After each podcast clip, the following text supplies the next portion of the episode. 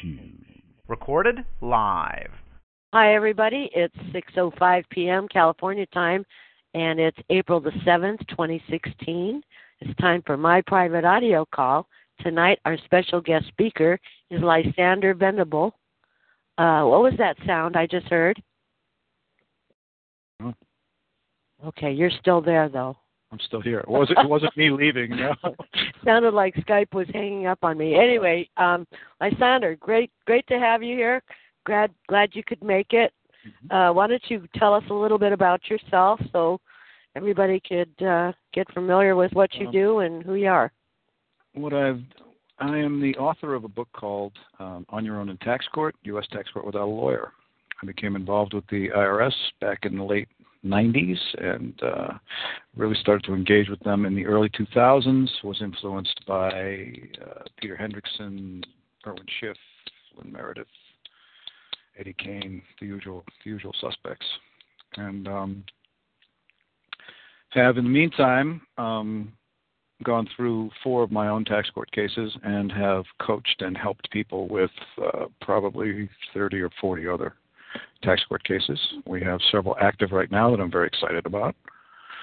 And um, I also help people actually stay out of tax court because I know what a corrupt forum it is. Um, you will not win, you will not prevail in tax court if you are arguing anything but deductions and um, you know receipt of a notice of deficiency. Perhaps I have several tax court wins, and all of them were based on the fact that the uh, the victim never received a uh, a notice of deficiency, and uh, that is a winning issue. If you don't get a notice of deficiency, you will win. Um, any other issue, any patriot issues, any suggestion that you are not subject to the Internal Revenue tax, any suggestion that your wages or anything that is paid to you is exempt, uh, will be shouted and hooted down as frivolous. You will be fined and you will be more or less insulted and vilified in the tax court, regardless of the merits of your um, regardless of the merits of your case or your knowledge of the law or the facts in your favor. None of that will uh, none of that will help you. The tax court is simply a collection arm of the IRS. Uh, yes, you may settle tax debt, um, but you don't need to go to tax court to do it. So, are you looking at the? Sh- you're looking at the. I'm I'm looking at the stuff that's rolling by here. Okay, now when you say rolling by, is it going from right to left or, or up and down? Uh, up and down. I'm Okay, looking- so you don't have Talk Pro Live too. You're in the older version. It's really hard to take keep track of that. Um, but I'm not going to ask you to download it. Well, I guess you could. No, yeah. Well, yes, you could because Skype's separate. Oh wait a minute, hang on. Um, is there Adobe Flash involved? Um, I don't think so. I don't recall. My machine automatically blocks it, and I just allowed it to occur. Uh, but if you scroll down, if you go to tax talkshoe.com and you scroll down to the bottom where it says download, you click it once, and it should up upgrade you to the wow. better version. Hang on. What's going on here? I don't know. I'm hearing it. I'm hearing it twice. Oh, are you? You you must have two brow two browsers open with the same chat. Yeah, I must. Let me. F- I must. Let's try that. How about that? Oh, I don't know. How's that sound? That's better. Okay, I'm not getting the other guy now. Oh, okay. Yeah, sometimes that happens to me. Oh no, I am. oh, it's still. Are you Sweden. Are you, do you have your desktop speakers on? Is that what? Where's the sound coming through? Your phone or the? My headset. Okay, then you got another browser open. Close it. All right. Let me look. I, mean, I don't know how else to. How did this happen? You're you're on here twice for some reason. Sometimes you hear it out of your computer, and then you know it's. Just, I can only see one. Oh, but you're hearing me twice. I'm hearing you twice, and I'm hearing me twice. Hmm. Well, uh, you want to hang up, and I'll uh, I'm gonna have to. go ahead, and I'll bring you back. All right, in. I'll be right back. All right. Well, I'll bring you in. Okay. Oh, we're talking on Skype still, right? Are Right. we connected? Uh huh. Oh, well, we can't be connected both ways, can we? Um, what do you mean? I mean, I can't be logged into t- to TalkShoe and talking to you, and logged into Skype and talking to you. No, No. So you can that- only talk that's to what me one way. Yeah, that's what was going on. Unless you click that little shoe phone thing. shoe phone thing. All right. Hang on. Let me try for the shoe phone. Hey, I'm going to do one more shot at the shoe phone. Sorry don't about don't, this. don't click on the shoe phone. That'll that'll screw it up. What are we going to do? I'm going to go to TalkShoe. Okay. Here we are at TalkShoe. Give me that number again. Three three Three nine nine oh four. Three nine nine oh four. Okay, there I am there. Well, Um, and then we have free TalkShoe Live Pro sign in required, no problem. yeah, you're not. Yeah, you're There's not. my sign in. Okay. Hang on. Oh, damn.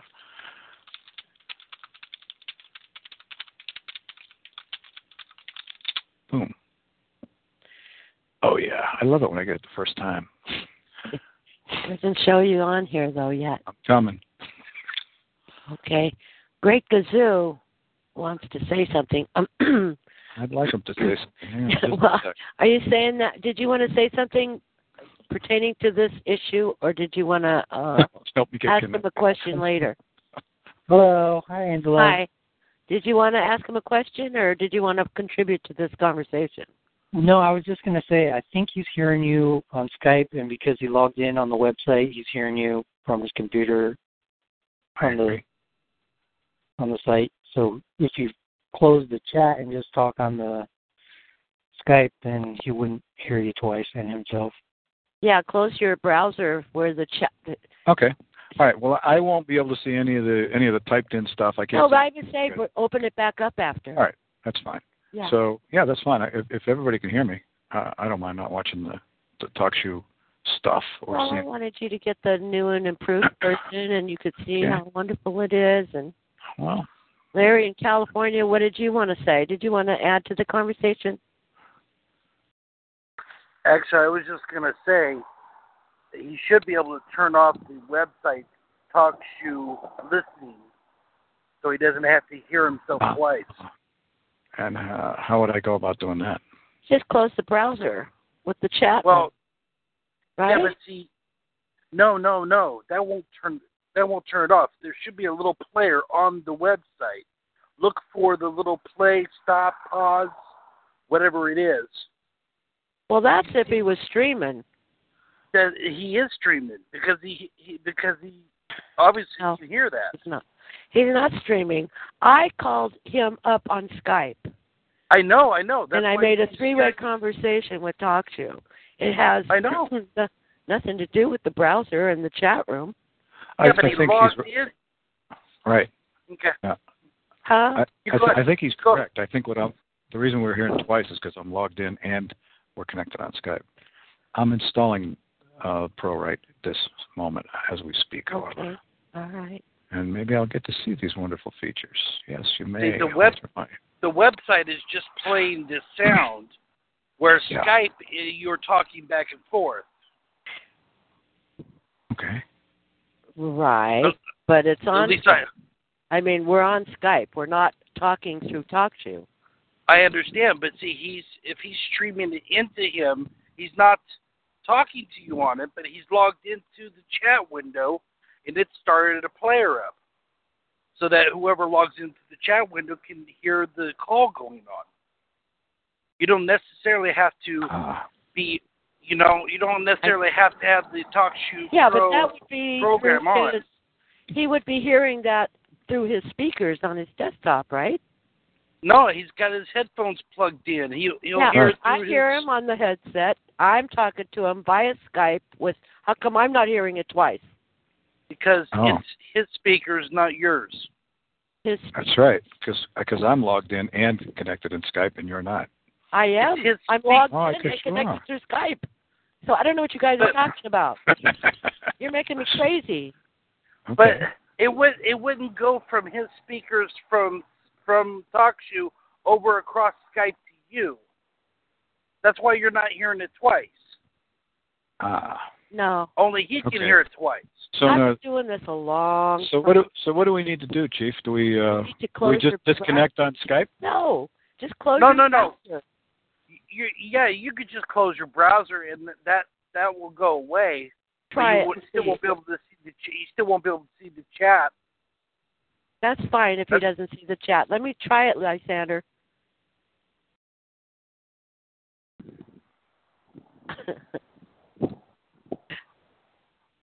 Okay. I'm I'm back and I'm, I have the same problem. okay, did you close the browser? Uh, no, I'm logged back in. Well, It's- close it. Close it all No, out. Close, close all your Close out. browsers. Yeah. Close them all down. Okay. Okay. We'll close the browser. All right. Close it. Okay. Okay, how do I sound now? Are you still hearing too? No, not anymore. Oh, okay. So it was an issue with the browser. I think what's happening is you and I are talking with our headsets, hmm right? And when you open the browser, it turned on your desktop speakers. Right. So you were hearing it through the desktop speakers and the headset. That's twice. No, only only through the headset, but I was hearing it with a somewhat of a delay. But okay, so we're we'll, hearing we'll just talk on the head- phone and the I you know the the problem was that I just couldn't see what was going on in TalkShoe. I can't see any of the guests. I can't see any of the chat. I can't see anything. Uh, I'm talking to you on the phone basically. well, we're on Skype. right. Okay, but that's Okay. okay. I mean, I don't I don't need to see all that stuff. Yeah, and you weren't getting the Pro. I'll, I'll talk you through getting the Pro 2. Okay. Well, I just Version. reinstalled it again and Oh. logged it in. It logs in just great. Okay. But I hear you twice. I hear you on Skype and I hear you on on. That is weird. I don't know why that is. Don't know either. There we go. It doesn't matter. Um, I'd, I'd be happy to talk to anyone who's interested about tax court, about uh, administrative procedures for staying out of tax court. Okay. Tax court is a deeply corrupt forum. All right, anybody that wants to ask a question, press star 8 and get you in the queue. I'm sorry to interrupt you. Go ahead. No trouble. It's all yours, my dear. Okay. Um, tax court is a Article One court. It was uh, formed, became an actual court instead of a, an administrative agency in 1969. It has what are called judges now, um, and uh, they're Article One judges. They're not installed for life, um, and uh, they're they're just as crooked as any other federal judge. As a matter of fact, Diane Kroupa, um, not the worst and certainly not the best of uh, of former tax court judges, was just indicted for tax evasion. Very gratifying, of course, but um, uh, it's also the way that the IRS controls judges. You know, because they're subject, judges are subject to the IRS harassment just like the rest of us. I know, and that's unconstitutional, isn't it? The judges aren't supposed to be taxed. No, judges were never supposed to be taxed, but you know, back in the 30s, um, that that was all turned over. I forget what the case was, but there was a case that uh, they decided, yeah, we can tax judges, and it's not diminishing their their uh, pay while they're in office. The Constitution is, you know, really only handy for them if they really need it. Yeah, they only use it when it's convenient for them. That's correct. Okay, we have a question. Roddy K. You've been unmuted, my dear. Uh, Yeah, since he addressed that, I want to say that the judges in the tax court are receiving a federal privilege, so they are they are liable for a, Right. a tax Absolutely. on the federal income. But uh, if you want to use the chat board, just hit the mute button over by the box you type in. It's on the lower right, and you log on to the chat board and hit that mute button. That should solve your problem. Oh, well, maybe it would. Um, There you go, since brother. it's Thank not- you. since- okay, thanks. I appreciate it. Bye bye. Thank you. The problem the is, of the though, chat yeah, the problem is you're on that old-fashioned. It's the the original chat window that scrolls up and down, and you can't. It's not as robust as the Hmm. the Talk Pro Live Two that goes from side to side, and Uh, you can click on a person's name. So when you respond to them, it's all the same color.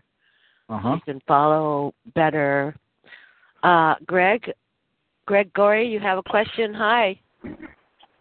Good evening, Angela. Good evening, Good evening. Alexander. How are you doing? Very well, thank you. What Um, was your call tonight? oh, it was pretty interesting. I had to cut them off. They ran 15 minutes over. Um, they wouldn't shut up. That happens. um, yeah, it was a nice interchange between uh, Ken Dost and uh, Bob Locke that called in, and they oh, turned they it into. Well, it, it was Ken. Ken was the guest, and then Bob called in, and so the second half of the call turned into the duet instead of the solo. You know? So it was pretty interesting. Um, when I, when I get done editing and get it up there, I'll try to chop out the dead air and shorten it down a little bit. But it was very interesting.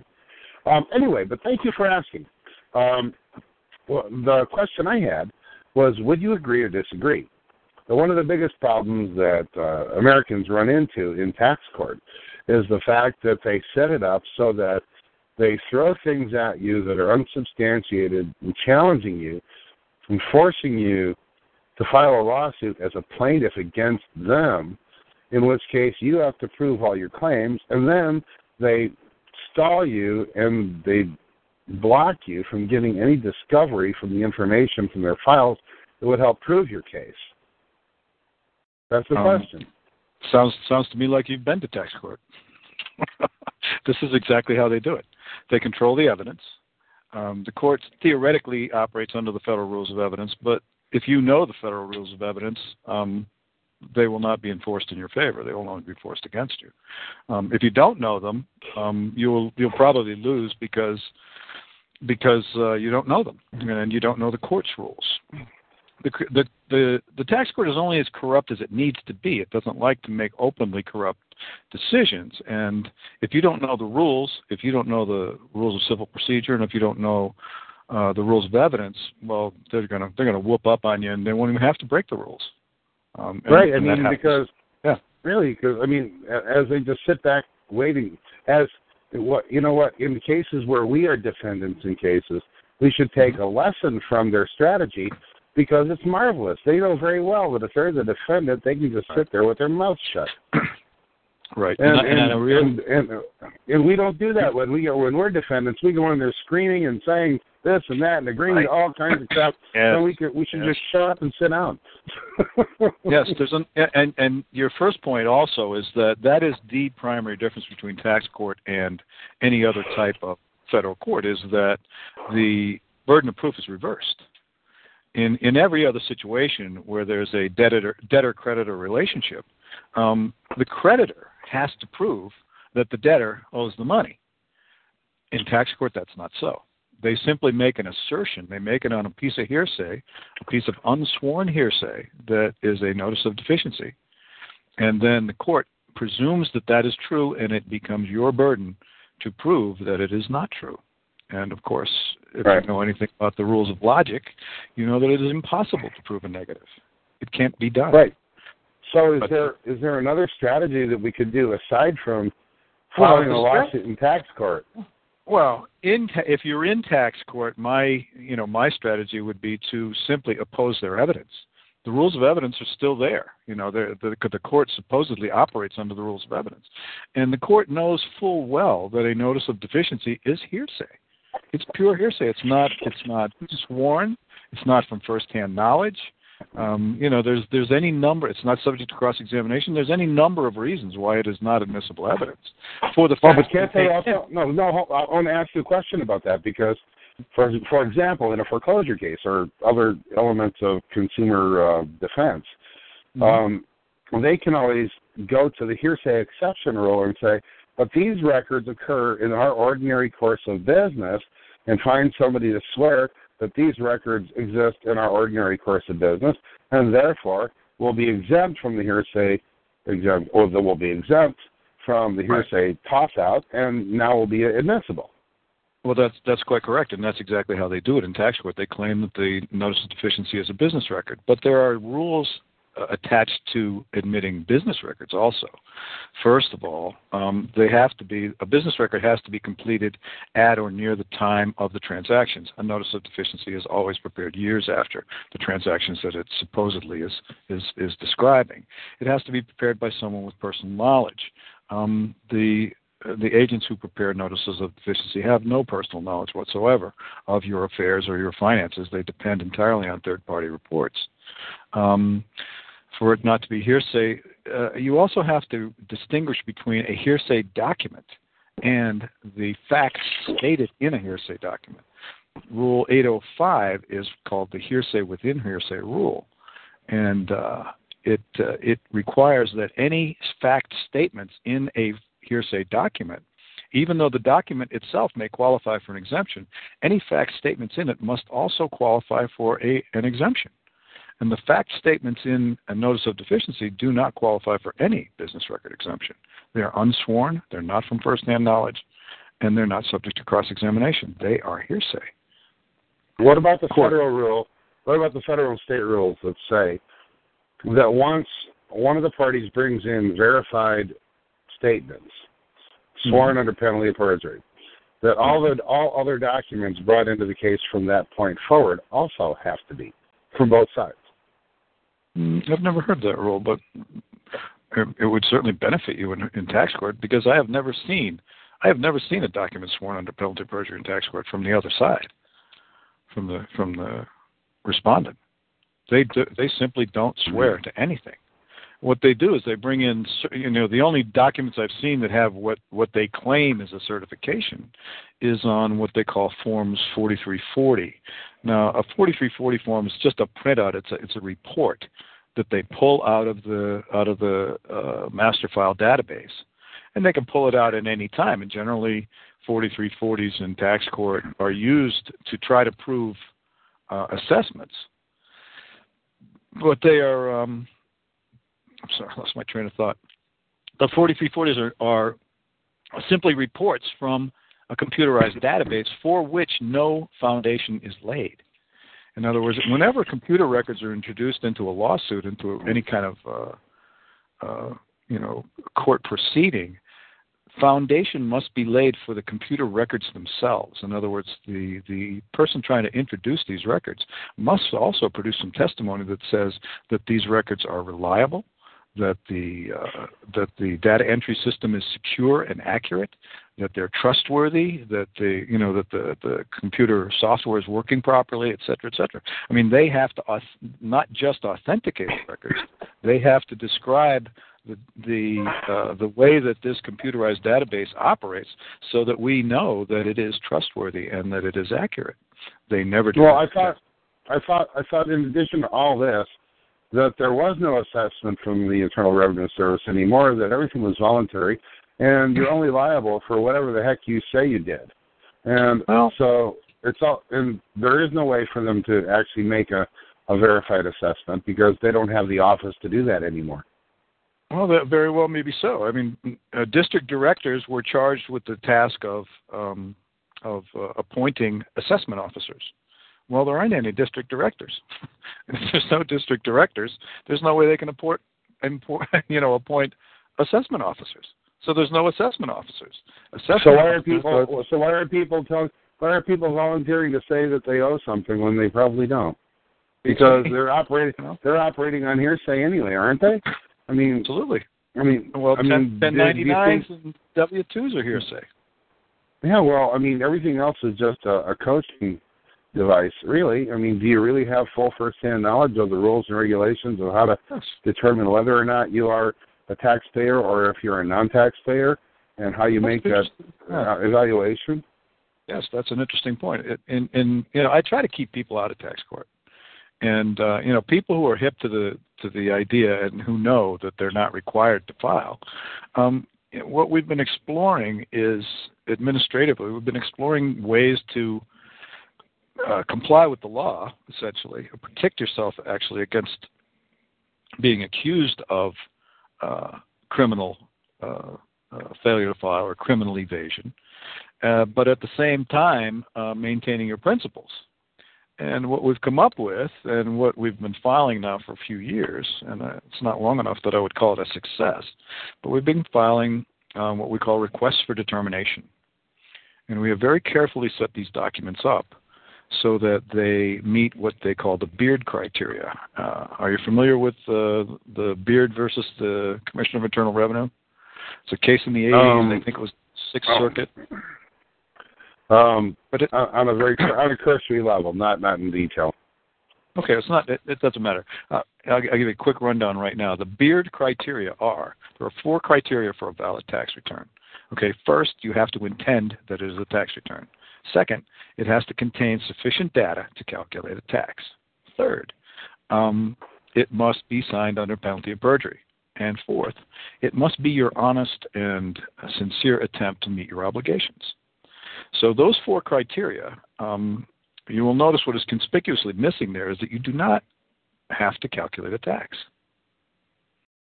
And so our request for determination is an affidavit, just like a 1040 is an affidavit. It's voluntarily filed. It's sworn under penalty of perjury. We tell them flat out right at the beginning of it, we intend that this is our tax return if we're required to file one. Um, we include all the information that they already have, mostly concerning a person's revenues. Guys, you know, the guys who've been filing these are, are recipients of W 1099, so that they know that the service already knows how much money they made last year. They got a W 2.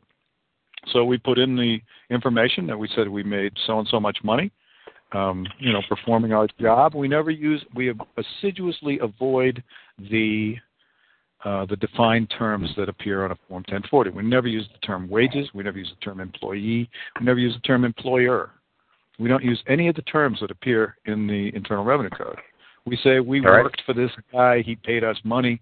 These are my gross revenues. You know, we don't say it's our income. We, you know, we don't use we use none of the catchwords, but we sincerely report all of our income. And these guys are fully withheld.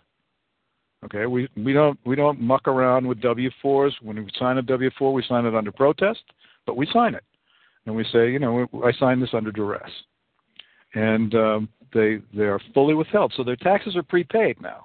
What this does is it cuts off their ability to hit you with failure to file um, penalties, failure to pay penalties. You're already paid.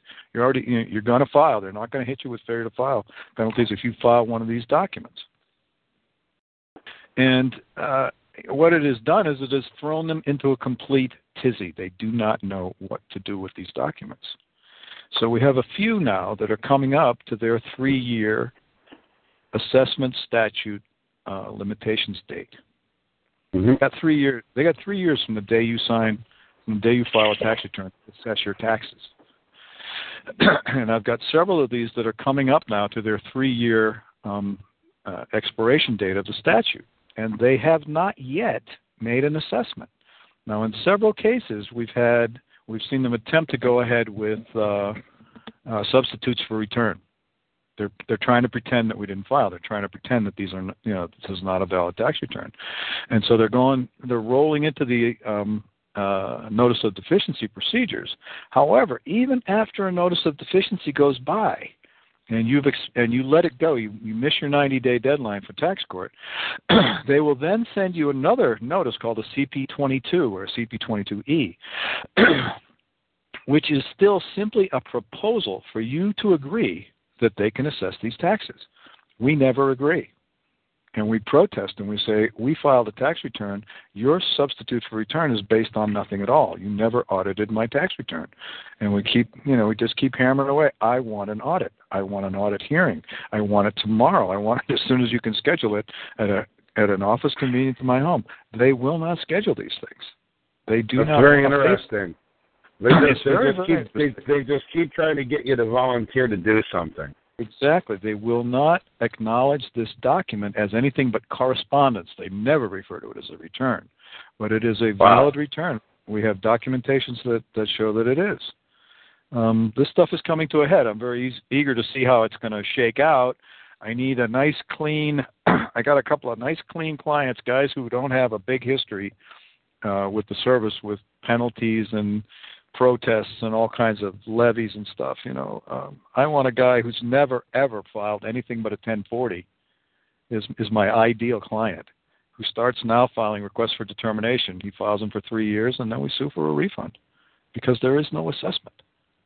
You know, we won't we won't be arguing the law, and this document that I'm talking about does not argue the law. It doesn't talk about the law, not at all. It sounds very only- solid. It sounds the very only- solid. The only mention of the law is from uh, Glenn Ambort's work, where he discovered a regulation in the corporate sections that says that there is income that is not taxable by the federal government under the Constitution. So that's the only regulation we mentioned in this request for determination. We say, you know, I'm aware of this regulation that says that there's income not taxable under the Constitution.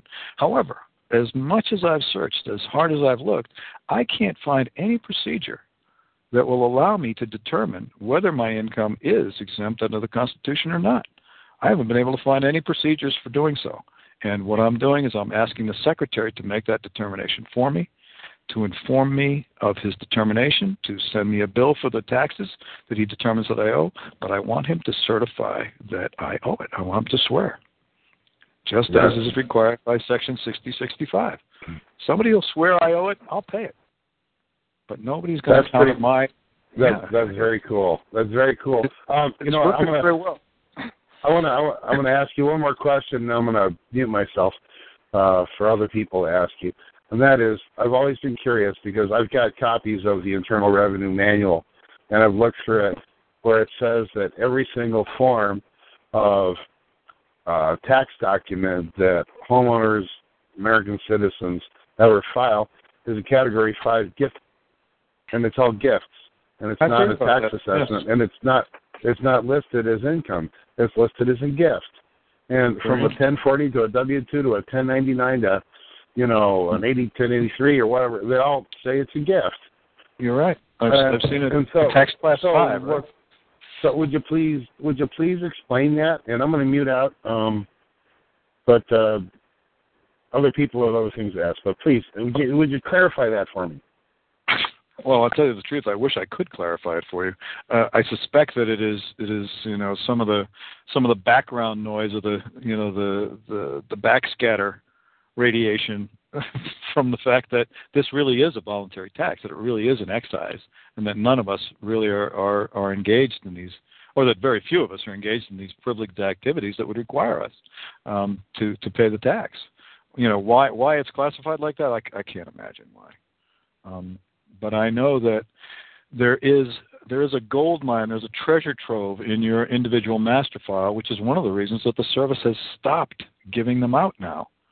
They have come up with some bogus excuse saying that these transcripts are no longer available under the Privacy Act, and uh, I have not found anybody who could get their real IMF, the the uh, the unvarnished raw data that you used to be. It should be available for the asking, because there is too much embarrassing information in there for them to do that now. And uh, there's a number of suits. Um, uh, Rob Mitchell, have you heard of him? He's uh, he's he's he's running a couple of lawsuits right now. Uh, Michael Ellis, I believe, also is involved in a uh, in a lawsuit that is challenging the validity of substitutes for return. Hmm. These, these Oh documents yeah, I saw completely fraudulent. Yeah, um, they're they're pretty good pleading. They, they've both they've both been dismissed or lost in district court um, that I know of, and I think Rob McNeil has most definitely taken his to the uh, to the appeals court. I haven't he's got spoken a he's got a video, I think. Rob McNeil. Yeah, I Yeah, think I've yeah. uh I think he's But- been on our call. Yeah, and he went uh, a few years ago, I guess back in about 2008 or 2009. He had a very successful, well, he had a successful case uh, opposing um, uh, IRS summons. You know, they they they sued him to to try and get him, and he he backed them down. They dropped out right before they were about to walk Ah, to the courtroom. Yeah, what a what a treat that is. Oh, that doesn't yeah. happen very often, boy. I'll tell you. I know, and when it does, oh, you feel like a million bucks, don't you? You feel ten whipped- feet tall. I took them on and I beat their asses. Oh boy. Yeah, the servant went to that judge and they said, "Okay, he's already complied, no problem." And then they, they just walked away. He never gave them anything. Yeah, well, they never admit anything. No, they never do. Victory is when they just leave you alone. Yeah, They will never admit you're right. that seems to be the case. You know, they don't like leaving documented evidence laying around anywhere. Well, certainly do not. Yeah. Anybody have a question? Press star eight, and uh, it'll put you in the queue. I wanted to ask As you. far as as far as tax court cases go, there, there are many different types. Of, uh, the tax court has jurisdiction over, over uh, a real scattering of stuff, but the only two types of cases that I handle are notice of deficiency cases and um, follow-ups after CDP hearings. And uh, we have a very excellent. I, I don't know if Ward said he was going to be on the call, but Ward has a Ward Dean Yeah, is he here? Dr. Dean has a uh, has a very very good case going in uh, tax court right now concerning the legitimacy of uh, of uh, the liens that were filed against him which were signed, as so many of them are, by a guy named M. Cox, and they were signed for um, a revenue agent, a revenue officer, RO, named Catherine Sands. Now, Catherine Sands, through uh, through Ward's earlier uh, litigation, he he found out that she, that's a pseudonym, and uh, we actually just stumbled across it. They they gave it to us in their in their pleading when they claimed, oh no no, she didn't sign, because the IRM says that if a if a uh, an agent using a pseudonym signs a uh, uh, any document filed with a court, that they must um, indicate on the document that they are signing with a pseudonym. They don't have to say what their real name is, but they have to they have to say on the actual filed document that this is a fake name. Oh, good. And sh- and she did not, of course, because somebody else signed for her. So we looked into that, and uh, so what the, the what the service claimed in their brief was that, oh no, well she's not the signatory. They said that uh, they said that um, you know that Michael Cox was a signatory. So and they also indicated a, a very uh, a very nice uh, delegation order that we could look up. They said it was delegation order such and such. So we look it up, and it turns out that revenue officers like Catherine Sands are indeed authorized to sign, and, and are a whole list of other people. But Michael Cox was the uh, he was the general manager of the loan process or the lien processing unit. And right at the end of the delegation order, it says that lien processing employees are specifically excluded from signing notices of lien. So we had them both ways. Catherine Sands, if she was going to consider be considered the signatory, uh, used a pseudonym and didn't reveal it that she did. So that was made it invalid. And M. Cox worked for the lien processing unit, so he was specifically prohibited from signing these notices, and he Uh-huh. did sign them anyway. So we got them going both ways. You know, neither way is is uh, is procedurally proper. Oscar Stilley and uh, Lindsey Springer uh, went through that, didn't you? Are you familiar with them? I am. I know them. I know them both. As a matter of Yeah. fact, I, I, Oscar did some work for me years ago when I was living in Costa Rica. God. Yeah, And they're in forever. I mean, they're just 15 years. ridiculous. Ridiculous. They didn't mean, harm a single soul. The injustice of it is astonishing to me, breathtaking. But Oscar, Oscar was a lawyer. You I know, know. They can't take that. They they will not. They will not tolerate a lawyer um, working for the tax honesty movement. They will not tolerate it. I know. I'm, that, I'm aware. that was on the stand, it was Green. Remember Yeah. her name? Green. Yes. Okay. And it was the same thing. She was. She didn't know she was. She uh, uh, uh, Lindsey showed her the document with her signature on it. She doesn't. She didn't remember signing it. It was a stamp. Because she never signed it, right? right, and he proved right there that Yeah. you know they don't. But it didn't matter. They still put him away forever. Had to teach him a lesson. Right. I mean, they're they're they're they're, they're I mean, uh, uh, Irwin died in prison. Is Oscar and Lindsey going to also die in prison? Uh, It's it's not impossible. You don't you don't live a very healthy life in a prison. No. I hate these. Yeah. I hate this Yeah. that's going on, and and and Eddie Kahn and Kent Hovind and Sam Davis and all. Well, Sam's in for other reasons, not to do with the IRS. But mostly these are political prisoners. You know? Yeah. That's it. That's it. It's a sad. It's a very sad situation. Doreen Hendrickson. Now, Doreen Hendrickson's case is very interesting because it is not a tax case, much as the government tried to portray it as one. What Doreen Hendrickson is in, in prison for is contempt of court. In other words, the court ordered her to sign a 1040. And so she signed it, and she wrote, and remember, she had to sign a 1040X because she had already filed a tax return. So she had to file a 1040X, and the 1040X has a field that says, Why are you amending your return? And Doreen wrote in there because the court ordered me to. There you know, go. Under duress. proof, Under duress. So, but the IRS would not accept it. No. Said, no, this is not an acceptable thing. So the court is holding her in contempt So the court held her in contempt. It took them two jury trials to convict her. They learned a lesson. I was at both trials. The first Oh. trial, she was allowed to, to present a defense, essentially. Uh, In fact, I helped her write the, uh, you know, her closing argument in the first case. And uh, sure enough, she hung that jury. There was a guy in there who, who, who understood what was going on. They were simply trying to coerce her into signing an affidavit. This is absurd. This is, this is such a huge power grab. It's it's just, you know it really is breathtaking the the the the power grab that this represents. And so now you know she's in jail basically because um, she couldn't um, she couldn't sign this thing in good conscience. That's right. And so she, and and so she's now in jail for, for you know not for any tax evasion or tax crime, but for failing to sign a document that she. Um, did not believe was true. Right. to swear that it was true. It's, And it's one of the confession. They can't make her sign a confession, but an astonishing jury and and in an astonishing jury instruction, the jury was instructed that the lawfulness of the court's order was not a defense against um, failing to sign it. So, in other words, the court can yeah, I order was you going to say, say that again. anything. The lawfulness of the court's order, the, or the unlawfulness of it, was not a defense against the charge. So in other words, what what they're saying is what the what judge ordered her to do doesn't necessarily have to be legal. The judge can order her to do anything, So we're and just she doesn't obey. She's going to prison. That's bull. That's bull. Bull.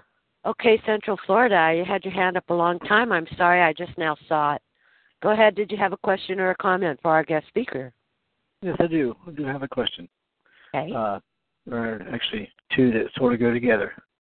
okay. Uh, factually, what is the notice of intent to levy, and can a Section 6065 stop it?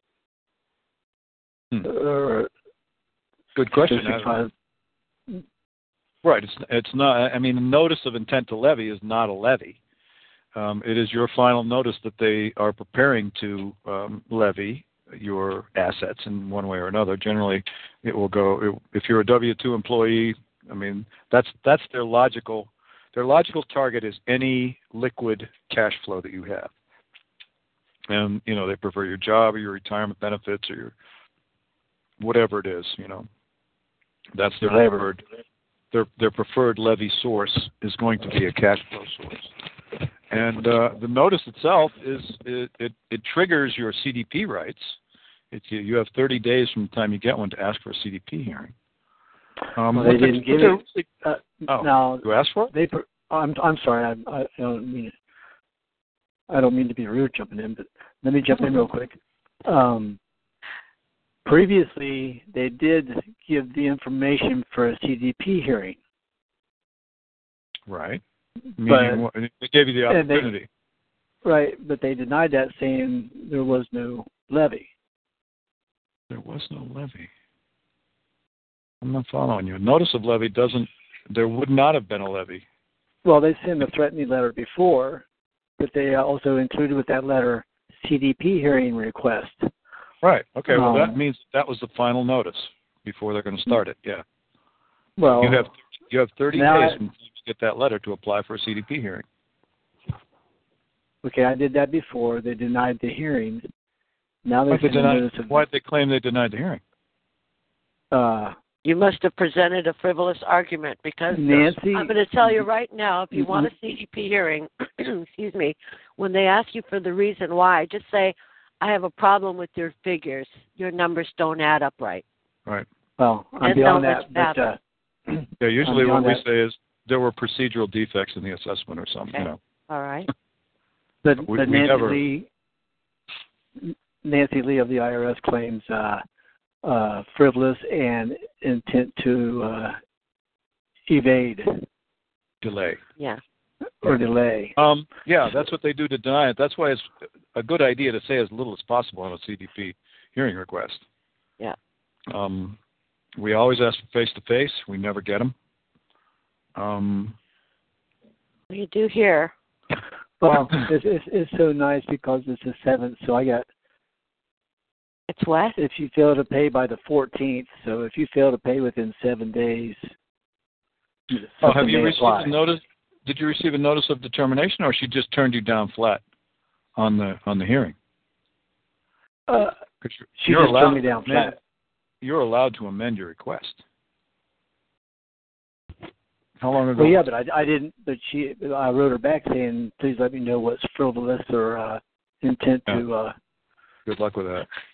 I mean, you Uh, can um, write a legitimate letter and they're going to send you a frivolous bullshit penalty letter. Well, because yeah, they- it doesn't have anything, doesn't pertain Yes. to anything you wrote in your letter. Their tend their tendency when you if if you have a really strong uh, situation or if you put them in a position where they know they're going to have trouble, is they'll call it frivolous, you know, just just to avoid it. You know, just to Right, out. right. Yeah.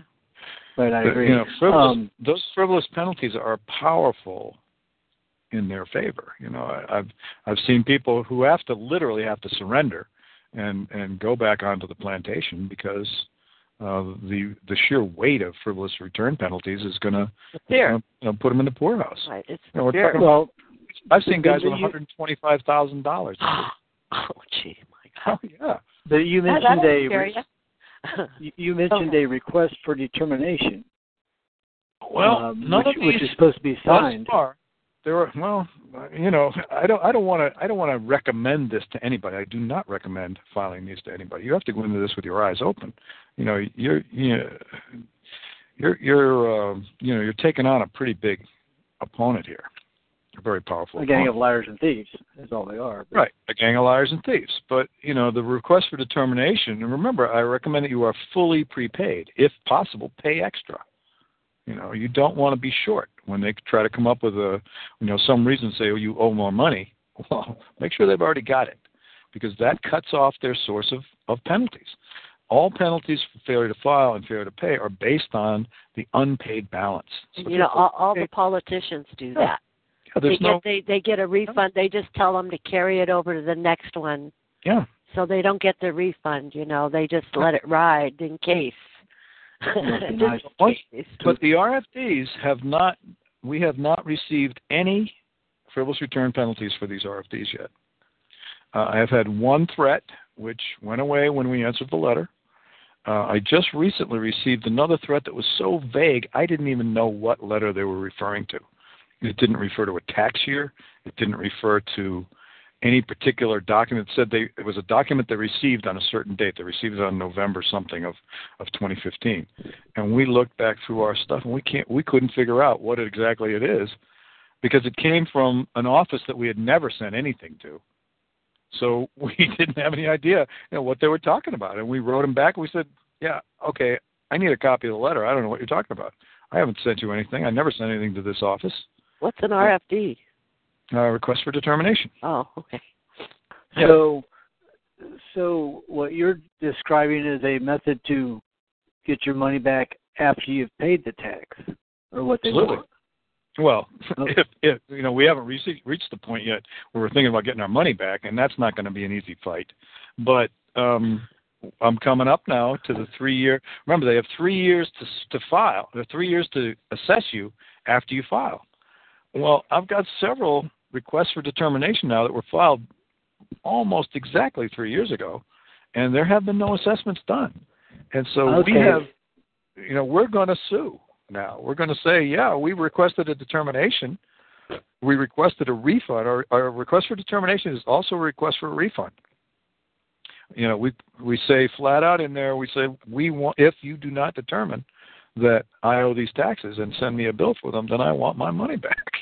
you know, so we're asking for a refund. Um, they've got three years to assess.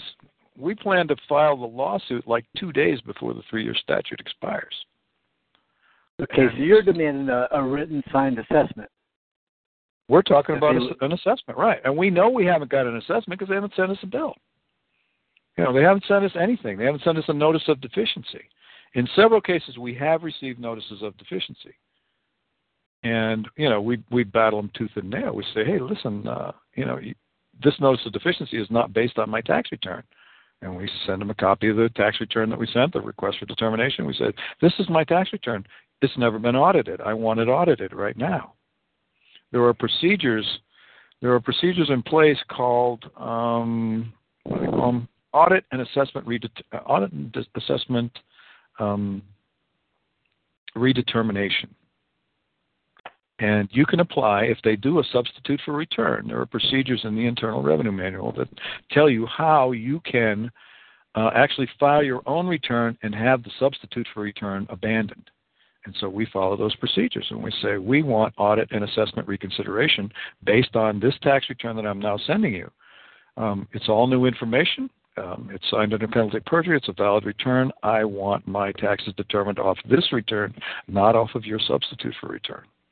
Audit and assessment redetermination. reconsideration. It's called. It's in. It's in the. Um, if you do a search in the Internal Revenue Manual, you will find it, and there are procedures there for how to go about it. And this is this is the procedures we. You know, they can't. They're stuck.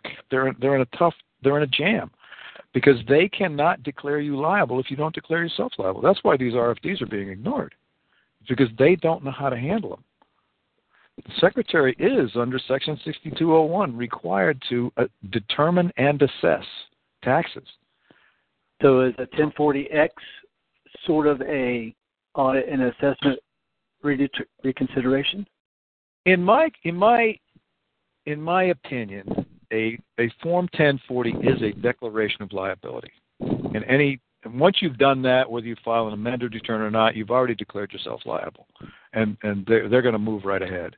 And you can see it in the differences between the. I have clients who have filed um, cracking the code style returns for certain years, okay, and then filed amended returns and this and that. Once they have, once the IRS has a, a Form 1040 in their hand from you, signed under penalty of perjury, you're liable. That's that, and they come after you aggressively.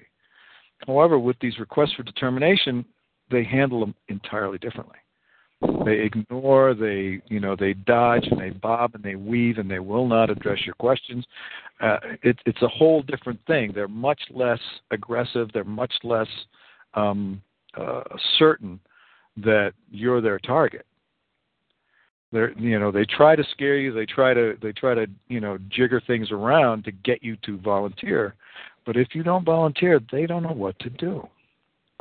So your your reconsideration is a homemade sort of 1040 form, for lack of a better word, and Oh, not an actual 1040 form. It's it's a homemade it's a homemade form, but I have the uh, I have the chief counsel memos that say that that tell the IRS how they're supposed to handle these forms, but the IRS doesn't follow that that memo. No, they don't follow anything. They're liars and thieves. The hard the hardest thing to get them to do is follow their own rules. You know, once you know the rules, they have a lot of trouble with you. Yeah, there was that deter- that that report from who was that report It was from was it the attorney general or Mm-hmm. I forget who that said that the IRS you can't rely on anything they do. Oh, the GAO reports. Yeah. That's interesting too because that that comes around to the um, we have used GOA, uh, GAO reports in tax court cases now. I've been using them for at least the last year or so. And uh, what we do is we introduce the GAO reports as impeachment evidence against their uh, computerized records. Right. You know, the la- if you if you're familiar with, or have seen any of these GAO audits, for the last 20 years they've said that the IRS records are just junk. They're unreliable. They're you know they're inaccurate. They're not secure. They're tampered with. They're, you know, Yeah. it's one thing after another. Bogus. And and so what we do is, you know, the the the presumption of correctness that a Form 4340 gets as a proof of assessment is um, is conditional. Um, all the courts agree that says this presumption is only conditioned on the fact that no evidence was um, introduced that would uh, that would say that there's some problem with the IRS records. Well, we've been introducing this we've been introducing this evidence that says there's most definitely a problem with IRS records, and so the tax court just doesn't know how to handle it. They have to ignore it. They just blow us off, and they ignore the you know the evidence. Uh, remember, all of our you know whenever you the, the stipulation of facts in a in a tax court case is a key document that most um, you know most pro se people going into tax court have no idea what a stipulation of facts is. And, and what it is is that the rules require you to agree to everything that you know is reasonably not in dispute. And so, what the IRS does is they put together this document and they give it to the guy who's running his own case who doesn't have any idea what it is, and they tell him, well, these are the facts that you know that we see, and these are the documents we're going to use. Well, the guy signs it, and he doesn't realize that he's he's he's allowing them to go into evidence against him without any objection whatsoever. They just don't know. But you know, when we get a stipulation of facts, we object to every document as hearsay. We object that every document is unsworn. we object that every document is not from personal knowledge, and it puts them on the spot. The, you know. Is that it for you, Central Florida? Yeah, it adds to the confusion, but it does uh, clarify a few things. Thank you very much. You're welcome. I'm sorry if that's the case, but you know what? Come to listen to. Oh, oh let me. Oh, I'm sorry. Go ahead. Go ahead, Central Florida. Yeah, let me be real fast. Uh, the form 4340 is the form the IRS sends you with numbers on it saying "pay us." Am I correct? Um, it, it's one of the forms. Um, you, you could certainly have received the 4340. You might also have received what they call a transcript. Um, there's there's different styles of transcripts. Some of the transcripts, uh, the simplified transcript that they send to taxpayers, will have an explanation of of the codes, and and you know it'll be a very brief and, and vague explanation, but at least it's something. And then your real your real IMF records are heavily coded and very very difficult to to uh, to uh, interpret without without a, a decoder manual. Without a decoder manual and, and some experience, you know. And the the, the but only the, one the that's available is from uh, I think what 2003. Yeah. So. Right. Yeah. 40, I, I, I, don't know. Yeah. The the form 4340 is not an assessment, and the, and neither is it really an audit. It's just right, and they and they know they know that it's not. You know, the courts even say that it it has a presumption of they give it a presumption of of uh, verifying a, an assessment. They also use it in CDP cases. You know, the law reads that the um, that the uh, appeals officer must at the hearing obtain verification from the secretary that all laws and procedures are followed. Well, what they do is they say, "Oh, well, this 40 v 40, that's the verification," even though it's not it's not sworn. You know, it's not it's it doesn't verify anything. And there's no OMB number on it. No, there's no OMB number at all. But it's not a it's not a data collection form. OMB numbers have to be on forms where they're collecting data, not where they're giving it to you. Uh, Mountain Dog asked, but I think you already answered this. Uh, if uh, you think a notice of federal tax lien is also hearsay evidence? Well, and, and the ones you get are because they're not signed under penalty of perjury. Uh, uh, they're they're generally defective as recordable documents. You know, I, I think I think the way to attack those, although we've, although Ward has got an excellent case right now going against a a couple of liens that were filed against him. Okay, but you don't want to tip your cards. You don't want to tip your hand. The, the, the brief's already filed. Okay. I mean, there's, there's nothing, you know, there's nothing to hide here. Okay. Uh, the brief is already in. Uh, we were, uh, I was very surprised to see that we were able to, um, that we were required to file serial briefs. Serial briefs are, are a great advantage to the, to the guy who goes first, to the guy with the burden of proof goes first. What's a serial? Please. There, there's two types of briefs in tax court. They can they can be simultaneous, which means both parties submit them to the court, but the court doesn't reveal them to the other party until the, the due date. And the uh, and the other way is called seriatim briefs, which means that um, uh, the plaintiff goes first, then the respondent replies, and then the plaintiff goes last and replies to that.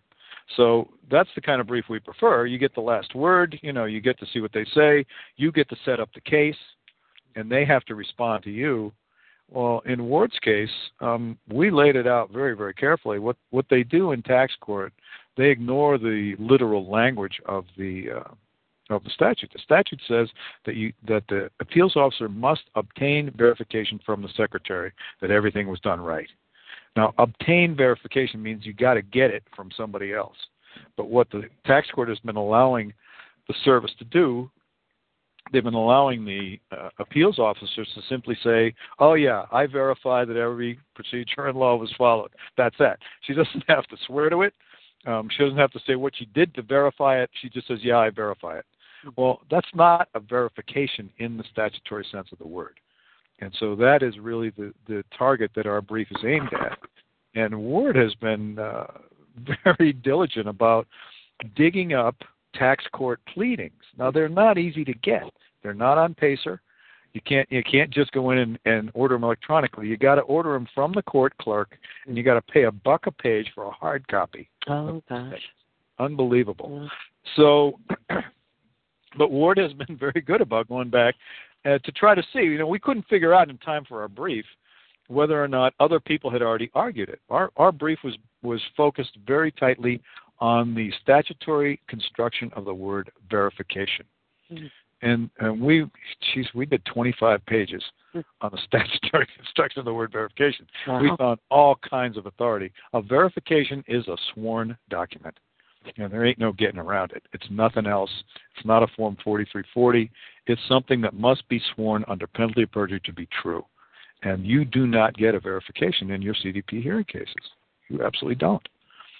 And uh, so we've we've argued this very strongly in in, in the court. I, I wouldn't be surprised to see him sit on this for a long time. The the toughest cases that I've done, the ones that they really struggle with, I've, I've waited 12, 13, 15 months. What's the difference between verified verification and valid validated? Um, I don't know that there is one. I, don't, I really don't know. Okay. Um, usually, the terms that that uh, cover verification are certification, verification, um, sworn. Uh, you know, there, there's a number of synonymous terms, but verification, in its statutory sense, there's no doubt about it. It means sworn, and we're not getting any sworn statement from anybody at the IRS that says all procedures were followed, and that's all we're looking for. And and but Yeah. you know, good luck getting it. Yeah. I've never seen it. The tax court has exempted the the IRS from Section 6065. 6065 says that uh, all documents required under this title must be signed under penalty of perjury. It doesn't say all documents presented by taxpayers. It says all of them. Period. Section sixty sixty five. Yeah, I think it's 6065. Well, that's interesting. I never knew that. Yes. Okay, Oh. Central Florida. Is that it for you? Yeah, thank you. Yeah, i- is 6065 subtitle A, B, C, or D? I think it's an A, but I couldn't swear to it. At 64? 60, 64? No, I'm sorry, 6065. 60, 65. Let me see. Let's see. We do 26 USC. And uh, yes, that's all for me. Thank you, Angela, and uh, timely and uh, great guest. Thank you. Thank Yeah, you. 6065 is verification of returns, and we Okay. used it. In, we we most definitely used it in our brief because we what I what we were doing in the brief is we were looking for we were looking for examples of where in the law the word verification has been used, and wherever you see it in the law, it means um, it means sworn. And and this this code section 6065, even the title says verification of returns. It's using the it's using the word verification in its actual statutory. Yeah. I like that. Yeah. Yeah. Are you going to um, make that available for uh, Uh, yeah. Dr. Dean's paper? If if Dr. Dean doesn't mind, I, I'll be happy to. Or you know, but I, I've got redacted copies of it. I, I'd, I'd be, love to read it. I'd be happy to post it. I'll send it along. You can post it wherever you like. Thank you so much. I sent you a copy of an RFD the other day too. I I do not claim any proprietary. I make no proprietary claim over over requests for determination. But what I ask when I hand them out is that remember the key to success with this thing is to not argue the law. I see no, you know, after after years of experience in federal courts and in, in the tax court in particular, but but you know, I've I've observed and, and helped in other cases that are not in the not in the tax court, that are in federal courts. I've I've come to realize that you are gonna get nowhere arguing the Internal Revenue Code. Oh, yeah. That's It a waste gonna- of time. It's a waste of time. They know. don't even know what it says. no, and they don't care. It says what they want it to say, and that's what it's going to say. You know, whatever you say it says doesn't matter. yeah. So I, we don't argue the law. I don't talk about the law, and and it's a it's actually an advantage. You know, people like us, people who know the law, people who studied the law. Uh, you know, we.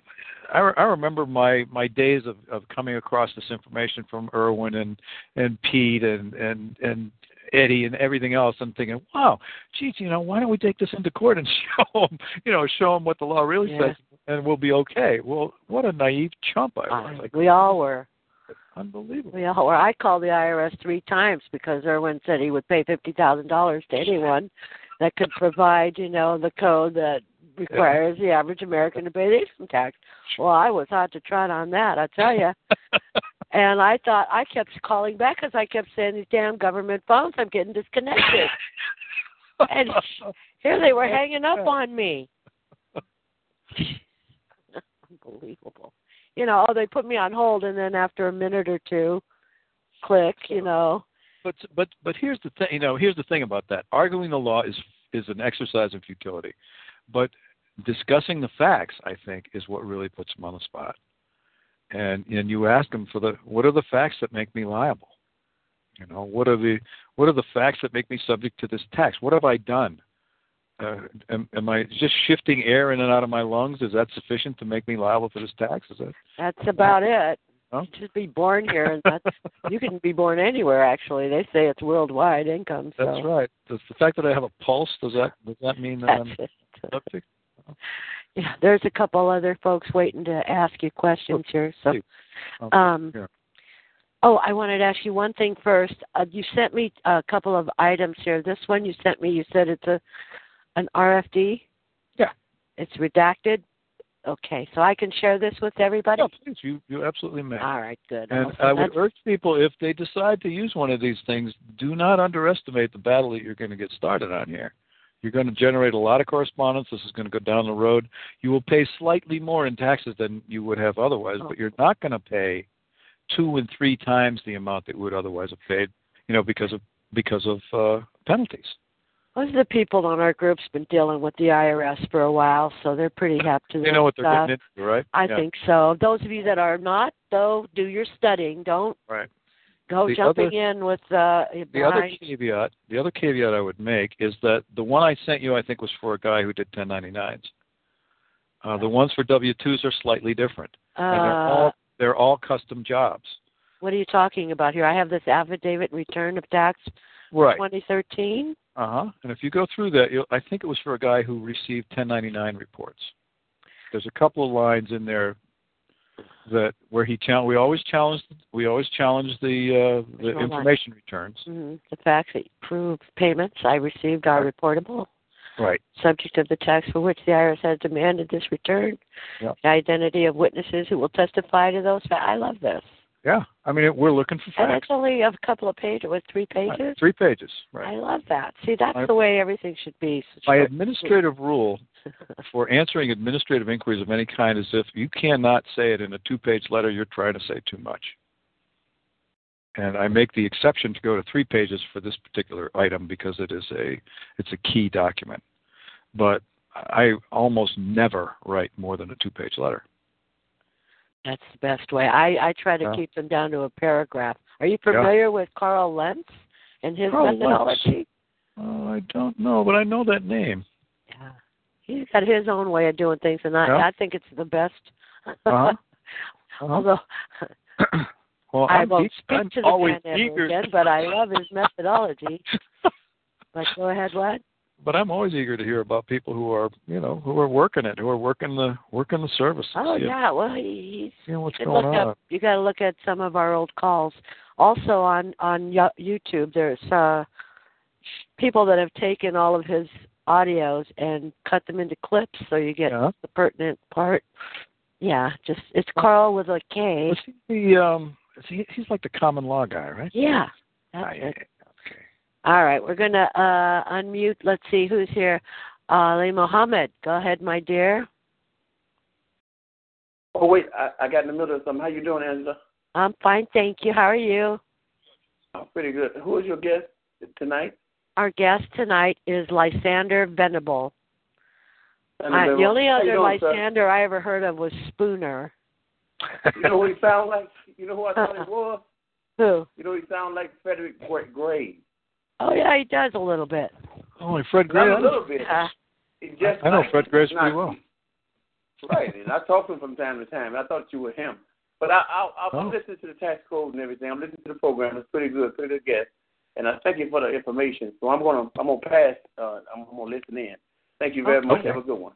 All right. Thank you. You too. All right, bye. Yeah, I think uh Fred Graves was just on. Was it Tad's call or Greg? Was that you? I don't know if Gregory had him on his call or Yeah, Okay. Fred sell Fred sells the uh, uh, jurisdiction. course, jurisdictionary. Sure. Yeah, yeah. I, I hired Fred when I was living in Costa Rica. He, he did a little work for me Why would you move from Costa Rica? Why would you come back? Because I had to. You know, I could. I could. I had trouble making a living down there, and my my wife's mother. My wife's mother needed our help, and you know, we just we couldn't stay. Yeah. I, I would like to have stayed. Believe me. Really? It's that nice? I like Costa Rica a lot. I Oh. like the Costa I like the Costa Ricans. Um, I like you know the climate is just unbelievable, and um, you know not, I mean it's, not it's humid. In a way yeah it's humid. Oh, I don't but I, li-. I lived in Key West, Florida for 30 years. Oh, okay. Humidity doesn't bother me. As a matter of fact, Key West was I mean Costa Rica was infinitely more comfortable than Really? than oh yeah well it's tropical it's only nine degrees above the tri- above the equator but Wow. um, we were at four thousand feet you know on the side of a hill overlooking the valley and it was it was in the seventies during the daytime and the sixties at night it rained in the afternoon in the summer Mm. and uh every day was twelve hours long and it, it was perfect i mean it was Wow. it was a climate where all you had to own was shorts and a t-shirt and if you wanted to get dressed up you know you could you could put on a fancy t-shirt Do you know Roger Sales? i do He's I do. over there in Chile, isn't he, or somewhere in Argentina? no he, yeah he's down there he right he is in he's in argentina i was on his show a little while ago Yeah, he's he's been on ours. Yeah. He's a he's an interesting guy. Yeah, he is. I, you know i i loved living in a um in a in a spanish environment. Uh i i really enjoy spanish. It's a uh, it's a very formal uh kind of tippy toes around tippy toes around the point. Much more so than english does. English is english is kind of punchy you know. There's a beautiful place I went to years ago called um Manzanillo, oh yeah Colima. uh-huh And if I had my druthers, I'd be there right now. But it's I'd only be there in the winter time, and it's too humid for me. I can't handle that. down by the down by the coast, you know, once you're out of the, there's a valley that where where 75% of Costa Ricans live in the what they call the Central Valley, and it's at an elevation between 3,000 and 4,000 feet. So you're up high, so that's which that's cooler, yeah. Well, it's just wonderful. But you got to go a, about You an hour drive to go snorkeling, though. Yeah, you go down to the coast and it is steamy. It is tropical. Yeah. It is hot. Yeah. Yeah. I don't like that at all. All right, let's see. Next up is uh, Ed Clan of Chatton. Okay, go ahead. Got a question for our guest speaker? Hello there, Angela. How are you? And, and Lysander, how are you? Oh, Ed, how are you? Pretty good, pretty good. Uh, I just want to uh, give. Uh, I, I understand what you're talking about, and I've listened. And this, what I'm going to say uh, to you guys is uh, something that, if all else fails, this is a tool that you can put in your toolbox for absolute uh, uh, victory in any case that you do, uh, especially the ones who are that are uh, commercial type crimes.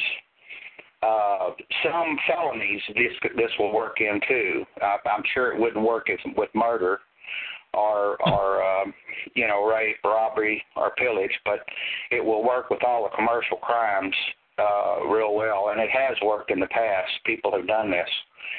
Okay. The question the question I want to ask you, uh, Lysander, is uh, since you know quite a bit about the court process and everything, Mm-hmm. uh, when you have an attorney, Mhm. what is the actual uh, uh, relation between you and the attorney? Do you do you know what that is? Well, I'm pretty sure that you're like a ward of the court or something or something along those lines. He's an officer of the court, and um, So, yeah, You are- sorta, sorta, he represents right. you. Right. Yeah.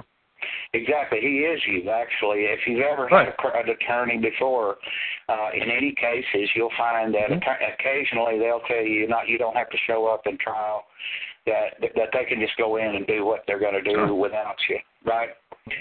But you will notice that you you never had an attorney ever ever ever ever and you've never seen one. I know this because they don't do this. This is this is their Achilles heel. It's like cutting their, cutting Samson's hair off, okay? Okay. But it's a risk it's a risk that they have to take in order to do what they do. You know, they have to represent people to make money. But this is one of the risks that they have to follow, and, and it is like cutting their hair off. Okay. Um, when when a person if if all else fails, if they do everything that you're talking about and they uh, can't get it to work for them, and they go all the way up to um, conviction, and either a jury or a judge just convicts them. This is something that that that Irwin Schiff should have done. He would have he would have won his case if he'd have done this. But uh, you get to conviction, if you get to conviction, that is on any type of thing. I don't care if it's IRS or who it is. Uh, if you've got an attorney, okay, you got to make sure you have an attorney, uh, whether he's court appointed or whether you purchased him. Okay. Okay. And the relationship between you two is he has your power of attorney to represent you. It's a it's a uh, simple or no, it's a a um, limited power of attorney is what that would be called. And you have limited and you have exclusive powers of attorney. He has a limited power of attorney to represent you in your case. Okay. So when you get to the conviction, after conviction, the, next thing is is what they call allocution or sentencing. Okay, and when you go uh, to sentencing, uh, generally this is what occurs. Either you walk up to the bench in front of the judge, the attorney will stand about two paces over to the left or, or to the right, Mhm. and the judge will say this. Uh, uh, well, before before you come to the bench, he'll say, uh, "Will you please stand, rise and come to the bench for sentencing?" That's what the judge will say. Okay, and what you do is, if you want to win your case and and and have a good laugh, okay, is when the judge says that, that's a request. Okay, you have to look at the words he says. It's a request. It's not a command. If it was a command, he wouldn't have to ask you to rise and come forward to get to, to obtain sentencing. They wouldn't even have to bring you before sentencing. You could get. They could just from the jury's verdict, they could take you directly to jail. Okay Okay. they have to do the sentencing part. That's important, and and you'll see why. Okay, well, whenever that happens, what you do is before you stand up, if you're at the counsel table, before you stand up and and come forward, you first tell the judge, Judge, uh, before I stand up and come forward, I need to ask my attorney a question. And the question you ask him is, Mr. Attorney, are you at this point continuing to represent me. On the record now, this is on the record, this is going on the record. And he will say yes. And then at that point in time, you should you should have already uh, uh, prepared you a, a, uh prior statement for the court to give to the court uh, on this on this matter. Okay, but don't Okay. give it to the court until after you you until you verbally tell the court what you're going to tell them. And what you Okay. say to the judge is, Okay, Judge, uh, at this time, I'm not prepared to accept the sentence, voluntarily accept the sentence. I, I realize that what you've said is you have actually asked me to voluntarily accept the sentence. And at this time, I'm not prepared to do that. Uh, my attorney will accept the sentence in my behalf. And then you go up and you and you give the paper that you've pre-prepared to the judge as part the record that so that it's in the attorney records. goes to jail? Yeah, it'd be pretty alarming for the con- for the attorney, I'm sure. Might Well, increase what his rate. is, He's a lawyer. I'm not going to do that. No, sir. well, that's what happens. The, ju- the the attorney will turn pink and red and every shade of color, and then he'll start jumping up and down, pawing the ground, saying he can't accept the accept the uh, sentence. But then you can say to him, "Well, Mr. Attorney, you're representing me. You're you're actually me here in the court. I don't have to accept it. Either you can or I can, and I'm I'm telling you to accept the the sentence. And I know the judge is going to be snickering when you say that. And when, and so the the attorney will then either dismiss the case at that point, or he will. Yeah, the the ju- they'll have the cops come up and come around you to intimidate you, and the judge will try to uh, threaten you with contempt of court or whatever. Have you done But this as yet? long no, but I'm going to. I'm going to. Okay, let me know how But- it works out for you because Are you are you under I can tell indictment? you right now the lawyer's going to throw you under the bus. Well, that's Okay. okay. He He, he, will can't, he can't do that. that. He'll accept That's one of the risks. That's one of the risks that he that he. That's what I'm saying. That's one of the risks of an attorney that somebody might wake up and realize that actually, uh, if you pass the sentence to him, he has to take it or dismiss the case. And so what they'll do is try to intimidate you, and they might even the judge might even hold you in contempt for a day, but you got to be willing to go the full length and don't recant. Do not recant on that. Uh, well, keep me keep me posted on how this Yeah. goes. When are you going to court? Well, I don't have one, a court hearing just yet, but I'm going. I'll, I'm going to deliberately go get one to do this. But I, yeah, I have to get an attorney. But make sure you. Are you are you under indictment or anything? No, not right now. Not right now. But Plan, but what, what? plan to go out and commit a crime in order that you could try this out? Give yes, I'll have to. I'll have to. anyway, let me tell you. Let me tell you. Let, let me tell you what not to do. Do not tell the attorney ahead of time. Do not file anything in the record at all that indicates that you're going to do this. You have to do it at the sentencing. Because You know what? if I you don't want anybody to do this at all until Yeah. you've done it. Yeah, where'd you get this information? People have done it before, Angela, and it's it's worked. It's worked. The, Well, judge, the attorney that's jumps up and down. Where can I see that? You Got a case number? No, uh, I, it's- it's been a long time. It was a guy that that somebody told me about. I didn't know the guy. There was another guy that told me what he did, and I said, "Holy crap! I never thought of that." And Yeah, I told this. You know, I Gotta told, you know, I, I don't want to I don't want to rain on your parade, and and this very well may be true, but it seems pretty risky to me. That's all. Yeah, you're sticking what's your neck risky out. about it? What's risky? Tell me what's risky about it. You know what? want Irwin Schiff stuck his neck out for others, Yeah, and I he died in prison. Yeah, if they if they want you, they wanted Irwin. There was nothing. That's right. There was no nothing that judge. Irwin could That's have done. right. That's right. There was Well, no judge, didn't no didn't jury, no sentence. that could have got him off. They Doesn't wanted matter. He didn't pass the it. sentence to his attorney, though. He didn't pass the sentence to his attorney. There's no magic words. No, there's Irwin not. Schiff There's had- not. But, but Irwin had full blown three minute commercial spots on Howard Stern every morning, saturating the public from here to New York. Tell it with why pay income tax when no law says you have to? I'm Irwin Schiff and I can show you how. You blah blah blah blah. You know what? Did, let me tell you something. Did you know what the judge told Hey. him when he to, when he said that to the judge? Do you know what the judge told him? Let me tell you something, okay? It didn't matter what he did when when he ran those commercials, and he was taking the nation by storm. Believe me, on people not paying their income taxes. Somebody upstairs said we got to get him to shut up permanently. That's exactly right. So short of killing the man, they they tried. They, they Well, gave him. they did kill the man. well, they did, yeah, but it wasn't Yeah. immediate. It was a long stretch, unfortunately. And the guy was a sweetheart. He was a, you know, he'd do magic shows and and trips for kids. I mean, the guy was a sweetheart. He just hated the IRS, and that's Yeah. why what happened to him. And anyway, Ed, I'm sorry I muted you, but go ahead.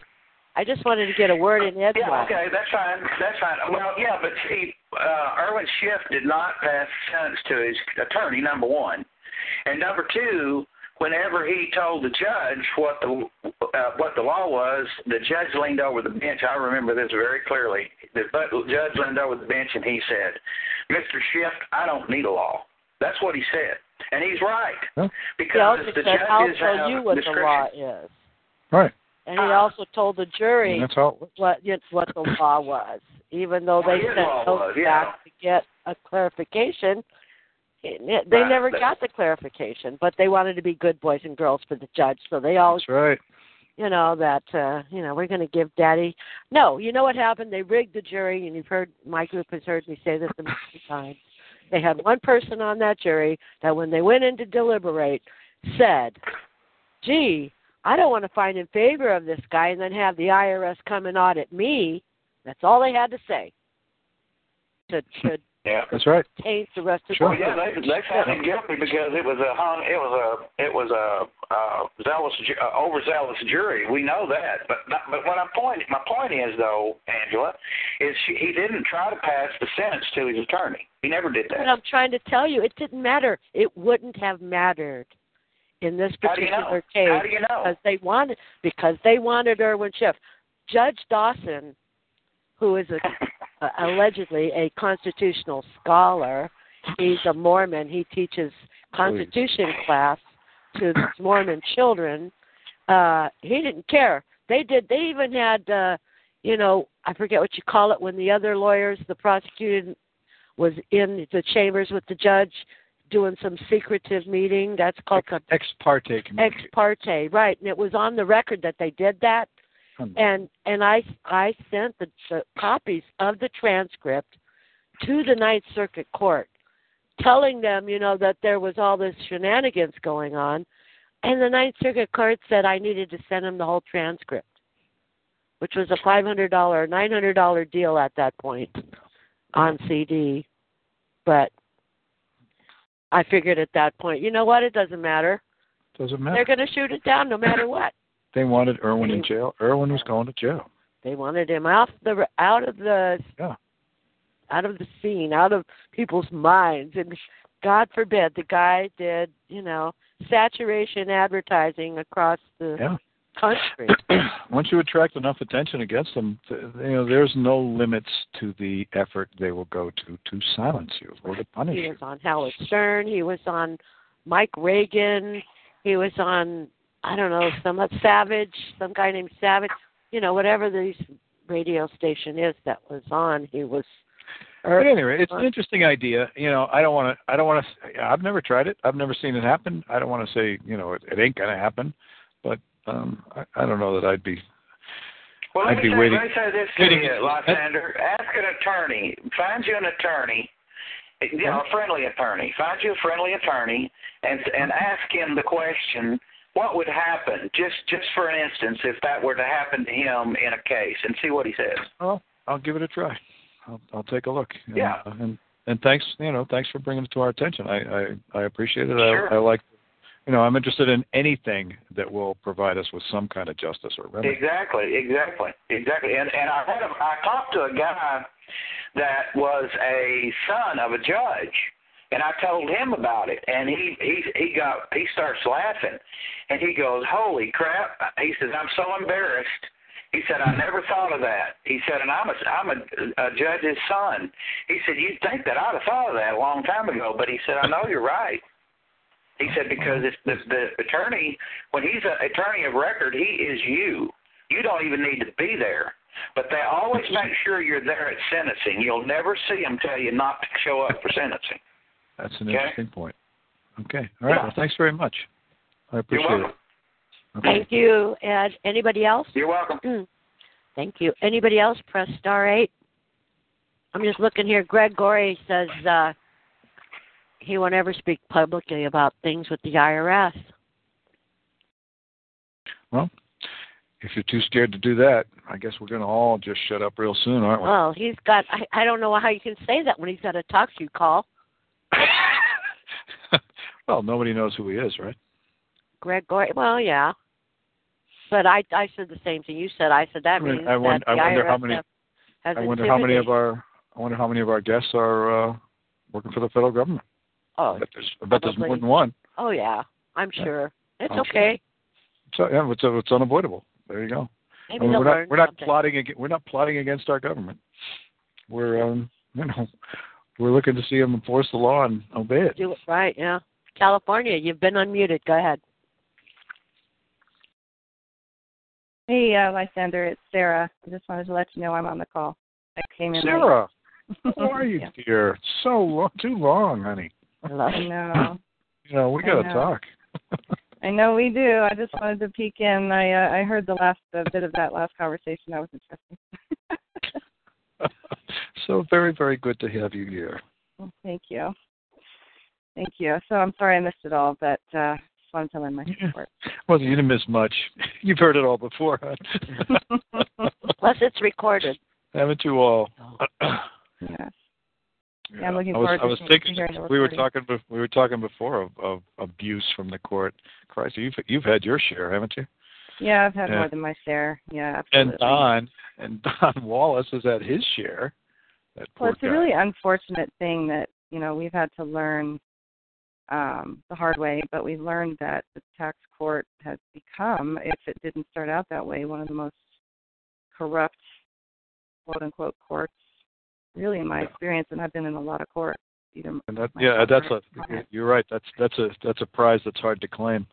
It's really it is and it's it's really um very unfortunate and it's but it's unavoidable i mean there's it got it was interesting to see it from don's point of view too you know to watch the the uh the growth over time and the metamorphosis Right. from To, watch him figure out just exactly what he was dealing with. Right? Sure. Of course, he wouldn't know going in. You know. Well, and he he understood it to work a certain way, and he gave me a certain sense of respect for how it how the tax court works and how it's set up, and you know what Right. some of the Right. benefits are of that. And, and I've come to be you know to understand that and to agree with him on those issues. But then he's come to learn as well that oh, this is this is the most corrupt thing I've ever seen. when when you get it when you get into the issues right when you get into the really sensitive issues you know the frivolous return penalty is a perfect example i mean the frivolous return penalty is just a club that they use against people you know it's a gag sh- they shut people up with it and they beat them down and uh, it doesn't matter what you what you argue it doesn't matter what the law says it doesn't matter what the facts are you lose that's that you know Yeah, No. I I think that's become um Yeah. it's it's not only so corruptly used, but it's it's interesting to see how much the the tax court judiciary seems to be complicit in that. I mean that Oh, it's one thing to say they- that they have to be complicit that the government or the IRS is abusing the frivolous return penalty law, but it's another thing when you start to see the lengths to which the judges will go. Well, to you know, let's face let's face it, Sarah. The, the judges are completely controlled. You know, That's it. They Well, have sure to things have like judges, too. I've Yeah, said that tax court before. Yeah, tax court judge starts letting people off on on frivolous penalties just because they don't have any facts and there's no proof that they, you know, that they violated the law. That judge is going to be in a world of crap with the IRS. Well, it seems to me that the judge is never going to go there because in order to become a tax court judge, and this is my Right. total Right. unsupported opinion, just to put that out there, but um, it seems to me that in order to become a tax court judge, the federal Mhm. government has something on you. I mean, Yeah. they have to. They, Absolutely. There doesn't seem to be any other explanation. They must have something, some dirt on you, something big, and they hold that over you, Yeah. and they've then you're I'll you're in their pocket, and there's no chance that you're going to go outside of Yeah. you know of that I'll, box. I'll tell you what. I was astonished to see that Diane Kroupa was indicted for tax evasion. That, that's amazing to me. I don't Uh, you know. I don't know who that is. She's a tax court judge. She was a former tax court judge. Oh, really? Uh, Yeah. I mean, Well, she and- must have and I'll- done something that they didn't like. yeah, she must have done something they didn't like. She retired last year, Mm. but you know, but they have just literally indicted her for tax evasion, her and her husband. And uh, I, she must have crossed somebody really badly to have that happen to her. yeah. So, Yeah, There I mean, there are just what we've seen has been so ridiculous. I mean, it's not just, it's really not just corrupt or wrong or wrong on the law or wrong on the facts, but it's like so blatantly, ridiculously wrong it's and over corrupt the top. that but nobody's. that- you know, and then and then it became then when they went after Don, Don Don turned to me and said, um, "This is scary. You know, this is." yeah. I said, "Are are you getting it now? Are, do you get it now?" Get it now? Yeah, yeah. It's really scary. It's absolutely yeah. scary. It's it's it's tyranny. It is it is you know the rule of force is what it is. You know we've got the power and you've got nothing. You better shut up or you're going to be punished. So did you already talk about your uh your method and how it's how it's shaping up? Like, have you gotten? Well, we went we we went through it a little bit. The the request for determination. Yeah. It, it is interesting because I've got a couple now that are coming up to a three year to the three year uh, assessment statute date, and Oh. that's when I want. Those are the deadlines for filing a refund suit also. And so I got to decide. You know, are we going to do this? To, you know, is is the guy, you know, is the guy clean enough? Does he have it? Does he have the resources? Does he have the the the persistence? Does he have you know? Yeah, you need a good test case. I need a good guy and I need a good case, and it can't be somebody who's got years of uh, history with the service. I can't. I can't Right. have a guy like. Yeah. Right. So I- I may got have potentially a guy or good. I for got you. somebody on the line, you know, but it takes three years to set it up. You know, you're not you're not going to get up to your edge to, until three years after you filed it. And are you And getting the are you getting the transcripts to see that they're not doing SFRs or 6020s? I can't get transcripts anymore. They won't give them to me. Uh, You know, to get them, you got to sue. I'm confident that you. I, I'm confident that we would win the suit, but they've got this set up so perfectly. Okay, so you're you're you you apply for your personal IMF records. Now I'm talking about the the real thing, the the the coded full Yeah. information, real deal IMF. Yeah. Okay. Uh, those are that system of records under the under the SORN is absolutely available, no questions asked. Uh, I looked it up in the regs; it's in the Federal Register. There's no restrictions on handing those out. The IRS has come up with a, the idea that those are transcripts, and so they're applying the um, they're applying the statute that applies to getting transcripts of your returns and they're saying that now they're not available. You have to you have to apply for them outside the Privacy Act and outside FOIA. What? Well, this is it's absolutely untrue. Okay, so what's going to happen here is you go in under the pri- so you've got a Privacy Act suit. You're looking for your own records, and you go in and you're going to sue. Okay, um, you're going to win the suit. Under the Privacy Act, however, you are not entitled to recover costs. So everything you spend to get your records is is money down the drain, and the IRS will not appeal your win. And so anybody who wants to get their records, the only choice they have is to sue, spend the money, not be able to recover their costs, and then they're going to get their IMF records. Uh, Wow. They have very slyly set this up. And uh, Is this new? Because I think I've gotten mine, and I know one of my clients it's got all new. his, but we Have got it gotten them, years gotten them in the last six months? Wow. Wow. No, because But once the everything I- people win that, can't the that won't the no precedent there. It's you know it's a lower court. You know, I got all my IMF documents uh, back uh, 19. Well, no, it was probably 2002, and um, They've only started in the last. It's it's only in 2015 that, that they really clamped down. yeah. But what I was going to say, do you, did you know Richard St- Standring? I've No. heard that name too. He was the IMF king. Well, him and Jerry Powers were both into IMF uh, documents, master files and business master files and all of that. And he sent me a whole thing with, well, Cindy too. Cindy did like, it was like all these different, you know, Right. master files. And she had them all, and they were ready to go to court, and they didn't even allow it in. No, they won't. They're, hard to get in. So, I mean, I mean, into your case is evidence. You can't Yeah. even get it in. They're hard to get in. That's why I like what Karl says, you know, you speak it onto the record if you're there. Also, I mean, you put Yeah. it on paper, Yeah, but sure. Put it in your testimony. yeah. Otherwise, you won't get it in any other way. And if you're going to stand there with a, and I mean, the stack was like a foot thick. I'm not exaggerating. Well, I'll tell you what. They stopped handing these out right around the time when uh, Rob McNeil and Michael Ellis, and uh, there was a case. There's a case in California. Who was it? Oh, Bill Bailey, criminal case, and it was being handled by uh, a very swanky and highly respected law firm. And they they went after the notion that his substitute for returns were fraudulently created. And this is this is a bona fide law firm doing this now, and they hmm. could not get that stuff into evidence. And he was convicted. and And he's yet going to appeal. you can get your your Well, that just goes to show you that how gets into evidence is no problem. That's that's so corrupted. I yeah, mean, yeah. yeah. So Okay, anyway, well- Sarah, Sarah, great to hear from you, dear. you too. We definitely need to connect again. Chat some more.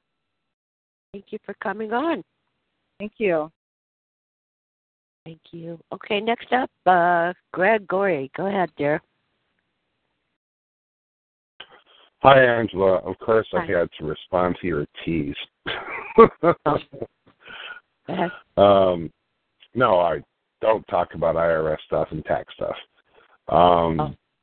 What I know myself and what I've learned through some very bright people that are in my close circles, yeah, we might be doing some things working in those areas, and it's more by osmosis.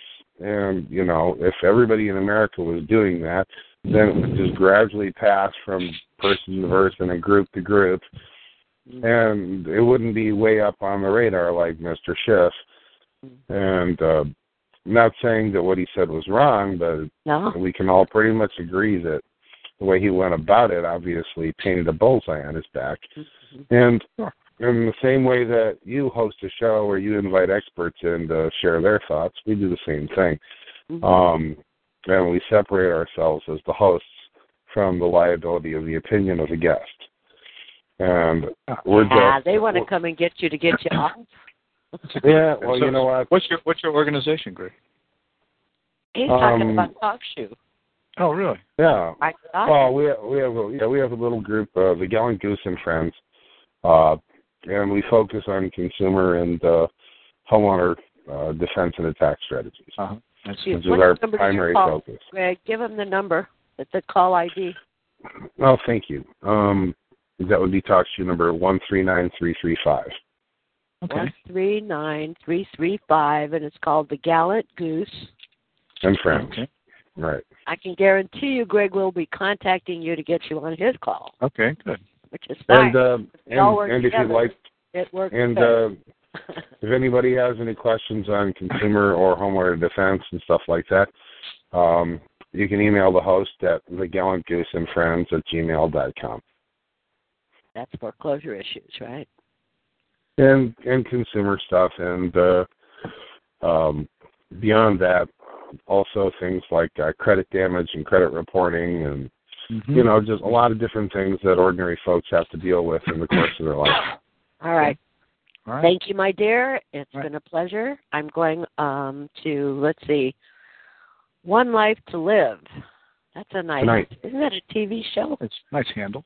Yeah. Thanks, Greg. One Life to Live. You've been unmuted. Well, you know, um, it's I'm in the city, so I have to try to stay on mute, so that way I don't. It's all noisy. Mrs. Donaldson. Oh, Yep. okay. Did you have? How's it going? Yeah, well, I mean, yeah, I guess so. I mean, I would like to know the the the guests' take on because I do my fair share of looking into the books, you know, and just looking at people what things people write, articles and stuff like that. I it's all regurgitation. Um, but I, my my thing is like I recently discovered home rule and also a lot of articles having to do with localism and the effect of uh, state preemption on localism that involves federal, invo- you know, like um, jurisdiction, presumably. But uh, Got a I, lot I of suppose background my, noise there, dude. uh, well, I'm just talking. I mean, there's background noise, but that wasn't me sneezing. Okay. Anyway, uh, so I'm. Listen. You know what? I love you, Angela. Thank you so much for unmuting me. hey, when's your birthday? I mean, you don't have to say it. I'm kidding. All right.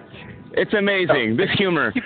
This analysis, it's actually Donaldson's analysis. No, I actually posted a link of a of an audio. I'm reading right now about legislative analysis and and the value of of that right now because I've really been starting to get into that, you know. So um, I suppose that investigating the in legislation on the local level, not just statutes at large, but you know something local, and then really beginning to address things on the local level um, and start to hold people accountable. Like that's that's kind of the direction I'm heading. How do you feel about that direction? Because I'm a little self, you know, I'm like insecure here. Help me out. I'm, a great fan of localism. I, you know, uh, I live I live in a very rural environment. I don't live in the city, but uh, you know, we buy eggs from local farmers. We buy meat from local farmers. We, you know, try to uh, do everything we can as locally as we can do it. You know, the the idea that uh, that we will be ruled from afar is is the idea that is robbing us of our freedom.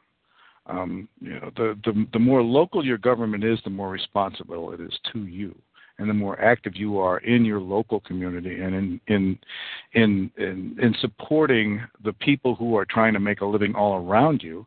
Um, the, the the the the more solid your your situation will be when outsiders try to come in and say, "Okay, we're the boss, and we're going to tell you exactly how you're going to live." yeah, localism is is I think the solution to uh, encroaching, ever encroaching and ever growing federalism. Uh, Oh, excellent. Yeah. So you've you've you've read on that topic. I'd Oh, like to put an article in there into the chat room.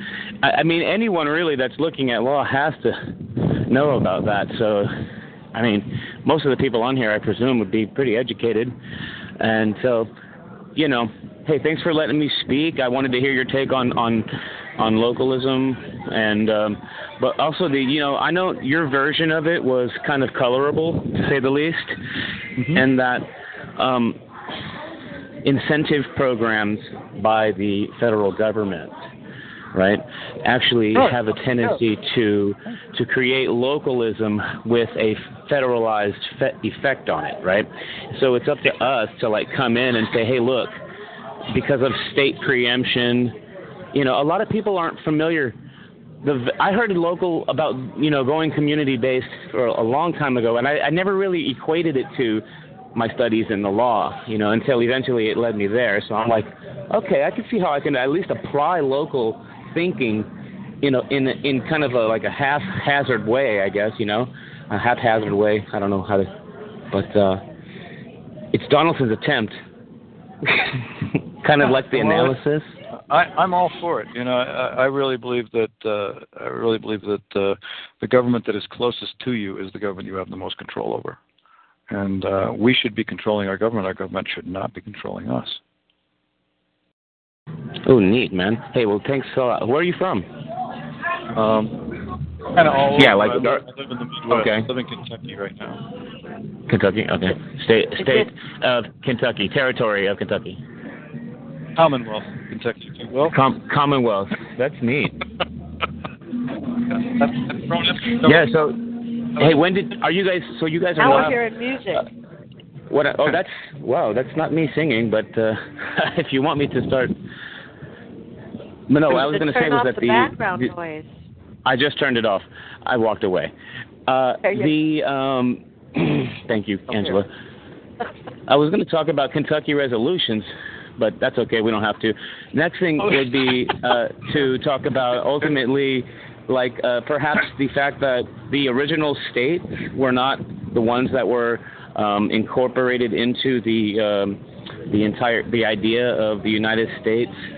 Um, like after the Articles of Confederation, you know, like any. So that's kind of an interesting point. I think that a lot of people miss too. You know, claiming to be a pe- one of the people of the like the original states. You know, like even though we're on an equal footing, right? You still have to kind of have them wits about you. All right, I'm signing off. Thanks, Angela. Okay, Thanks, guest. Yep. I want to ask you something. Listen, let's say you get a letter from the IRS. It's a notice and demand for payment.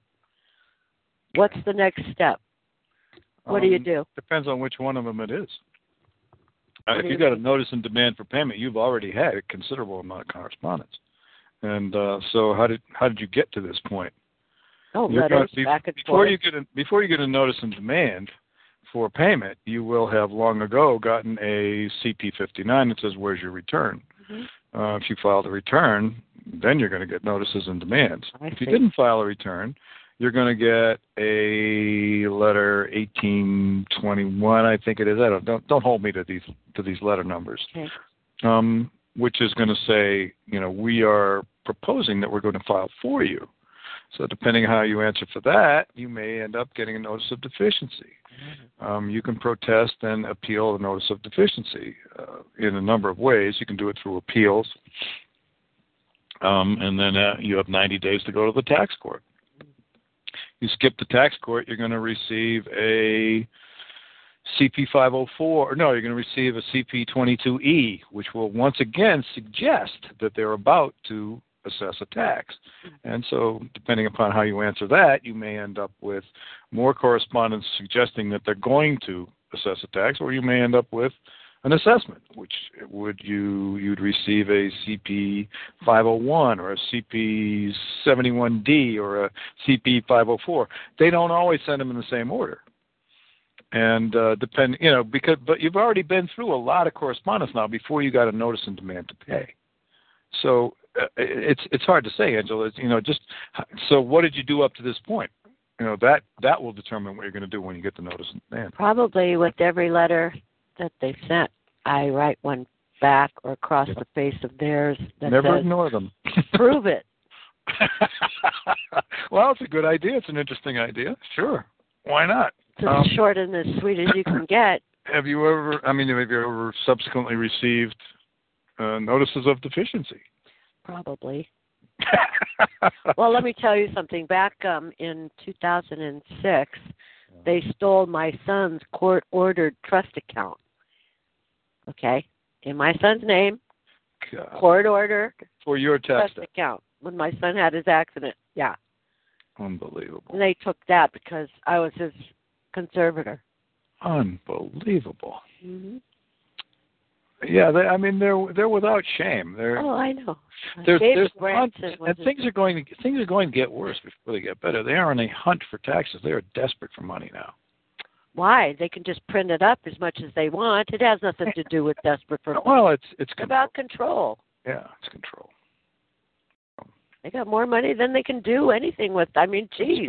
That's true. I mean, why do they need to collect it from us? They can just print it. You know. I mean that what Reagan did that uh, Grace Commission report said that all the money that goes for IRS taxes go to pay the interest on the debt. Interest. Yeah, and they're terrified that you know interest rates will go up. that, that's why interest rates haven't gone up, is because the biggest debtor in the world Is the government. um, is the government.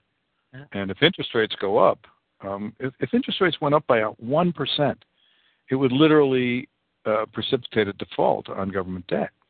Hmm. I mean, suddenly, suddenly the biggest item in the federal budget would be interest.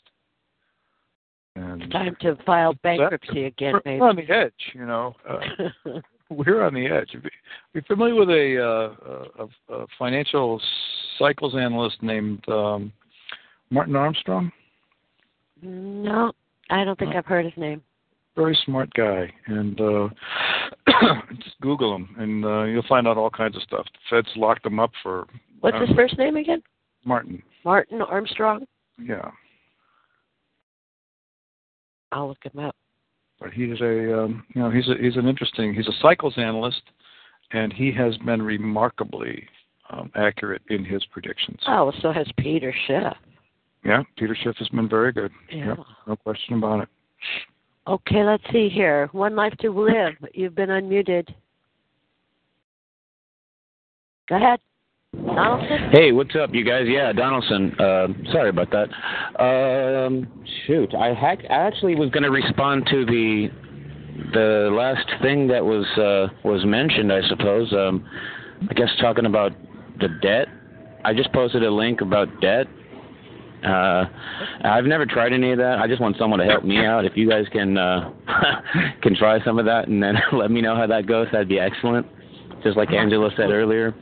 But uh, I uh, I just keep posting in your chat room. I hope you don't mind, Angela. I don't mind. What, what name are you posting? It's Donaldson in the chat room. Oh, okay. Because I'm looking at And one so- of on the phone here, and then Yeah. I would, I, I, you know, I haven't really. It's really hard Yeah. to watch the uh, chat, all of it.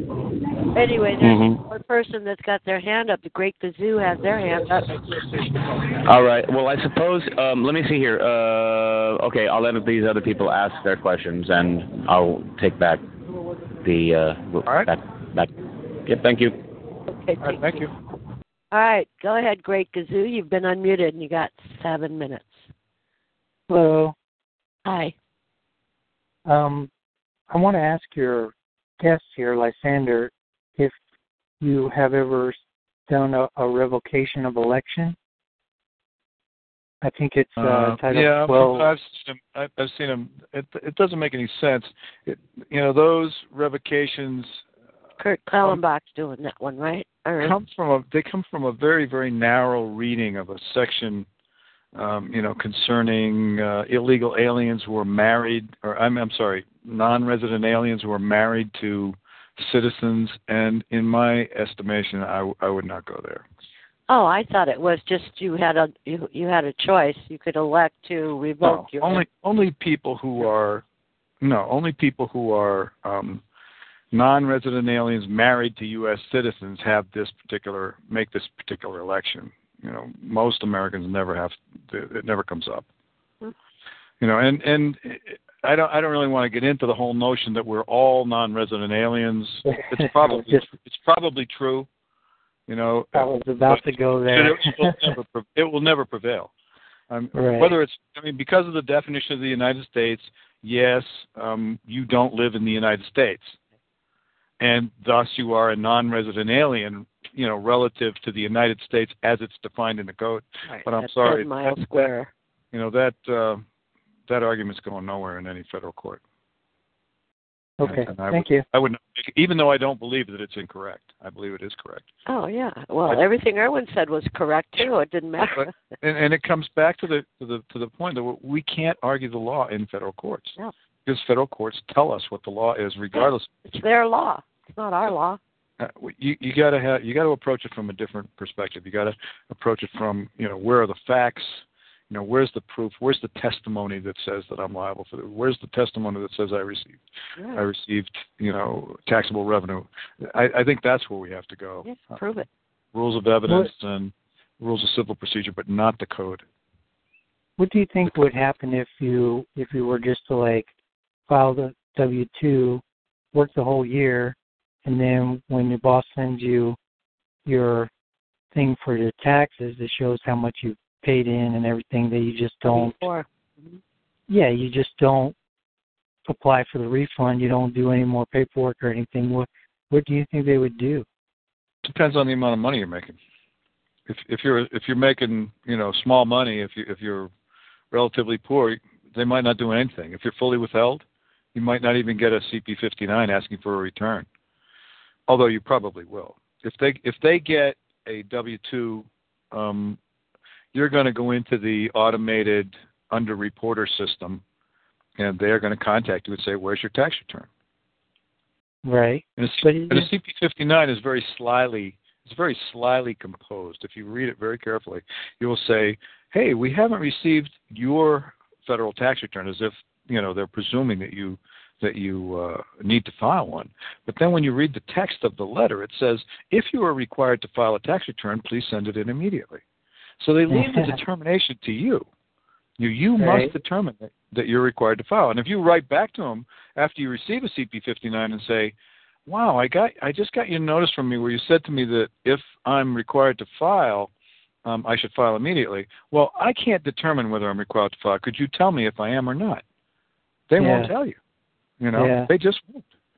And there'll be all kinds of threats, and you know, they're they're going to try and get you to self-declare. But uh, you know, you, you, if you read these things very carefully, they are written by the slyest scum of the earth. Does it And, uh, does it say anywhere like when you're when you're filling out the the initial form, does it say anywhere that you're going to make an assessment at the end of the year or you promise to file again? What what form is that? Well, like a W two or or a ten ninety nine or something. When you Oh, you mean a when W? you fill it out. You don't fill Yeah. out a W two. They fill out a W two. Okay. Your employer fills out. You fill out a W four, which is where you tell your employer how much money to withhold out of your pay. right. And most employers nowadays think that they're mandatory and think that they have to give you one and think that you have to fill it out. Well, you don't, and it is entirely voluntary. But you're never going to convince your employer of that. So what you know what uh, my clients generally do is they they sign it and they have withholding done, but they sign it uh, under duress and they and they say so on the signature. So I've, I've signed this, you know, just because I couldn't get a job without it, not because I think that you know I owe any tax, or because you know I, I think that the money I receive is is uh, taxable. And so you have to sign it, but you got to sign, but you've got to qualify that signature. I do absolutely would not recommend to anybody to fill out a 99 exemption W-4 or to sign one that you're exempt or to do anything like that because the IRS will jump all over you on it, and they will consider it an indicia an indicia of fraud, as they call it. And I would not recommend doing anything like that. All right. you can you. I I do recommend challenging them. I do recommend disputing them. And we Right. always dispute in, in the request for determination. We always dispute any kind of information returns filed against it, whether it's a W two or a W- a 1099. And what we say is, for lack of knowledge, um, we are disputing any report that the IRS has received that says that I received taxable income. And we're saying for lack of knowledge. I don't know. Um, what you're saying is, you tell me, and you got to keep throwing because the you will by arguing any law, by mentioning any law that says, you know, I here thus I have concluded that my my revenues are not taxable. By doing that, you are taking on the burden of proof, and I do not recommend that. I would much rather say, I don't understand the law. Um, there are many ambiguously defined terms in the law. There are many conflicting court decisions concerning the interpretation of these laws that um, preclude me from understanding it. And I cannot make a determination of my tax. Please determine it for me. And that is, I, I think that's really the only safe path here. Right. I like it. I Yeah. Yeah, I mean, there's safety in it. You're not going to jail. There's nobody's going to show one of these requests for determination to a jury and say this guy didn't file. That request has got everything they need. It tells them how much money you made. It tells them how many kids you got. It tells them whether you're married or single. It tells them, you know, Everything. tells them everything. Everything. everything that's on a W. Uh, everything. God forbid you 1040. made one mistake on that sucker. Oh, be careful. You want to be careful. You want to be thorough. You want to be honest. You're signing Yeah. it under penalties of perjury. That's right. That's right. When, You- when I they don't come, sign one, but that's when they finally do audit your return, they'll. I've never gotten been able to get an audit on one of these. We ask for audits constantly from the moment we file them. Every time we get a piece of correspondence, we say, "I want you to audit my return. Here's a copy of it." You know, guys send 10, 12 copies of the return. Same every time, same copy. Say, "I want to audit this return. This is my return." I sign it under penalty of perjury. Meets all the beard criteria. I mean, we just keep hammering away at the same stuff. We're building a case. Yeah. You know, we're building a record. Well, my dear, we've gone the two hours. We have, and it passed like nothing. Angela, what a what a fun time I had. Really, I'd like Yeah. to do this every day. Oh gosh, well we'll have you back again real soon. Okay, good. I appreciate your right. time and, and, and coming on and, and sharing your information with us. Everybody I'm sure enjoyed it and uh I look forward to having you back on again and uh look forward to Greg Gorey giving you an email.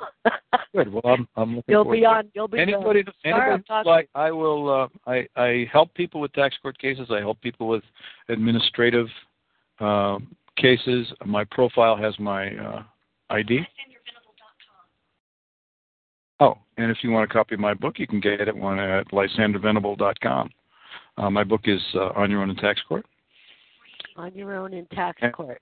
On Your Own in Tax Court. A Yeah, free I put a link on the website also. So Oh, okay, to lysandervenible.com. And you can contact me at lysandervenible at startmail, and I will be happy to talk to you about any, you know, specifics of your of your tax case, and, um, and I'm, I'm happy to do it. very good. Oh. Now do that one more time. Give your email address slowly. Lysandervenible, one one word, all lowercase, at startmail, S T A R T M A I L dot com. And Lysander L Y S A N D E R V E N I B L E Mhm. V E N I B L E at That's startmail.com. Okay, good. All right, great. Thank you so much. Angela, for having Thank me, you. and uh, I enjoyed it. I hope we'll do it again soon. I did too. Thank you. Okay. We will. Um, everybody, I love you. Take care of each other, and we'll see you next time. Okay, take care. Thank Bye-bye. you. You too. Bye bye.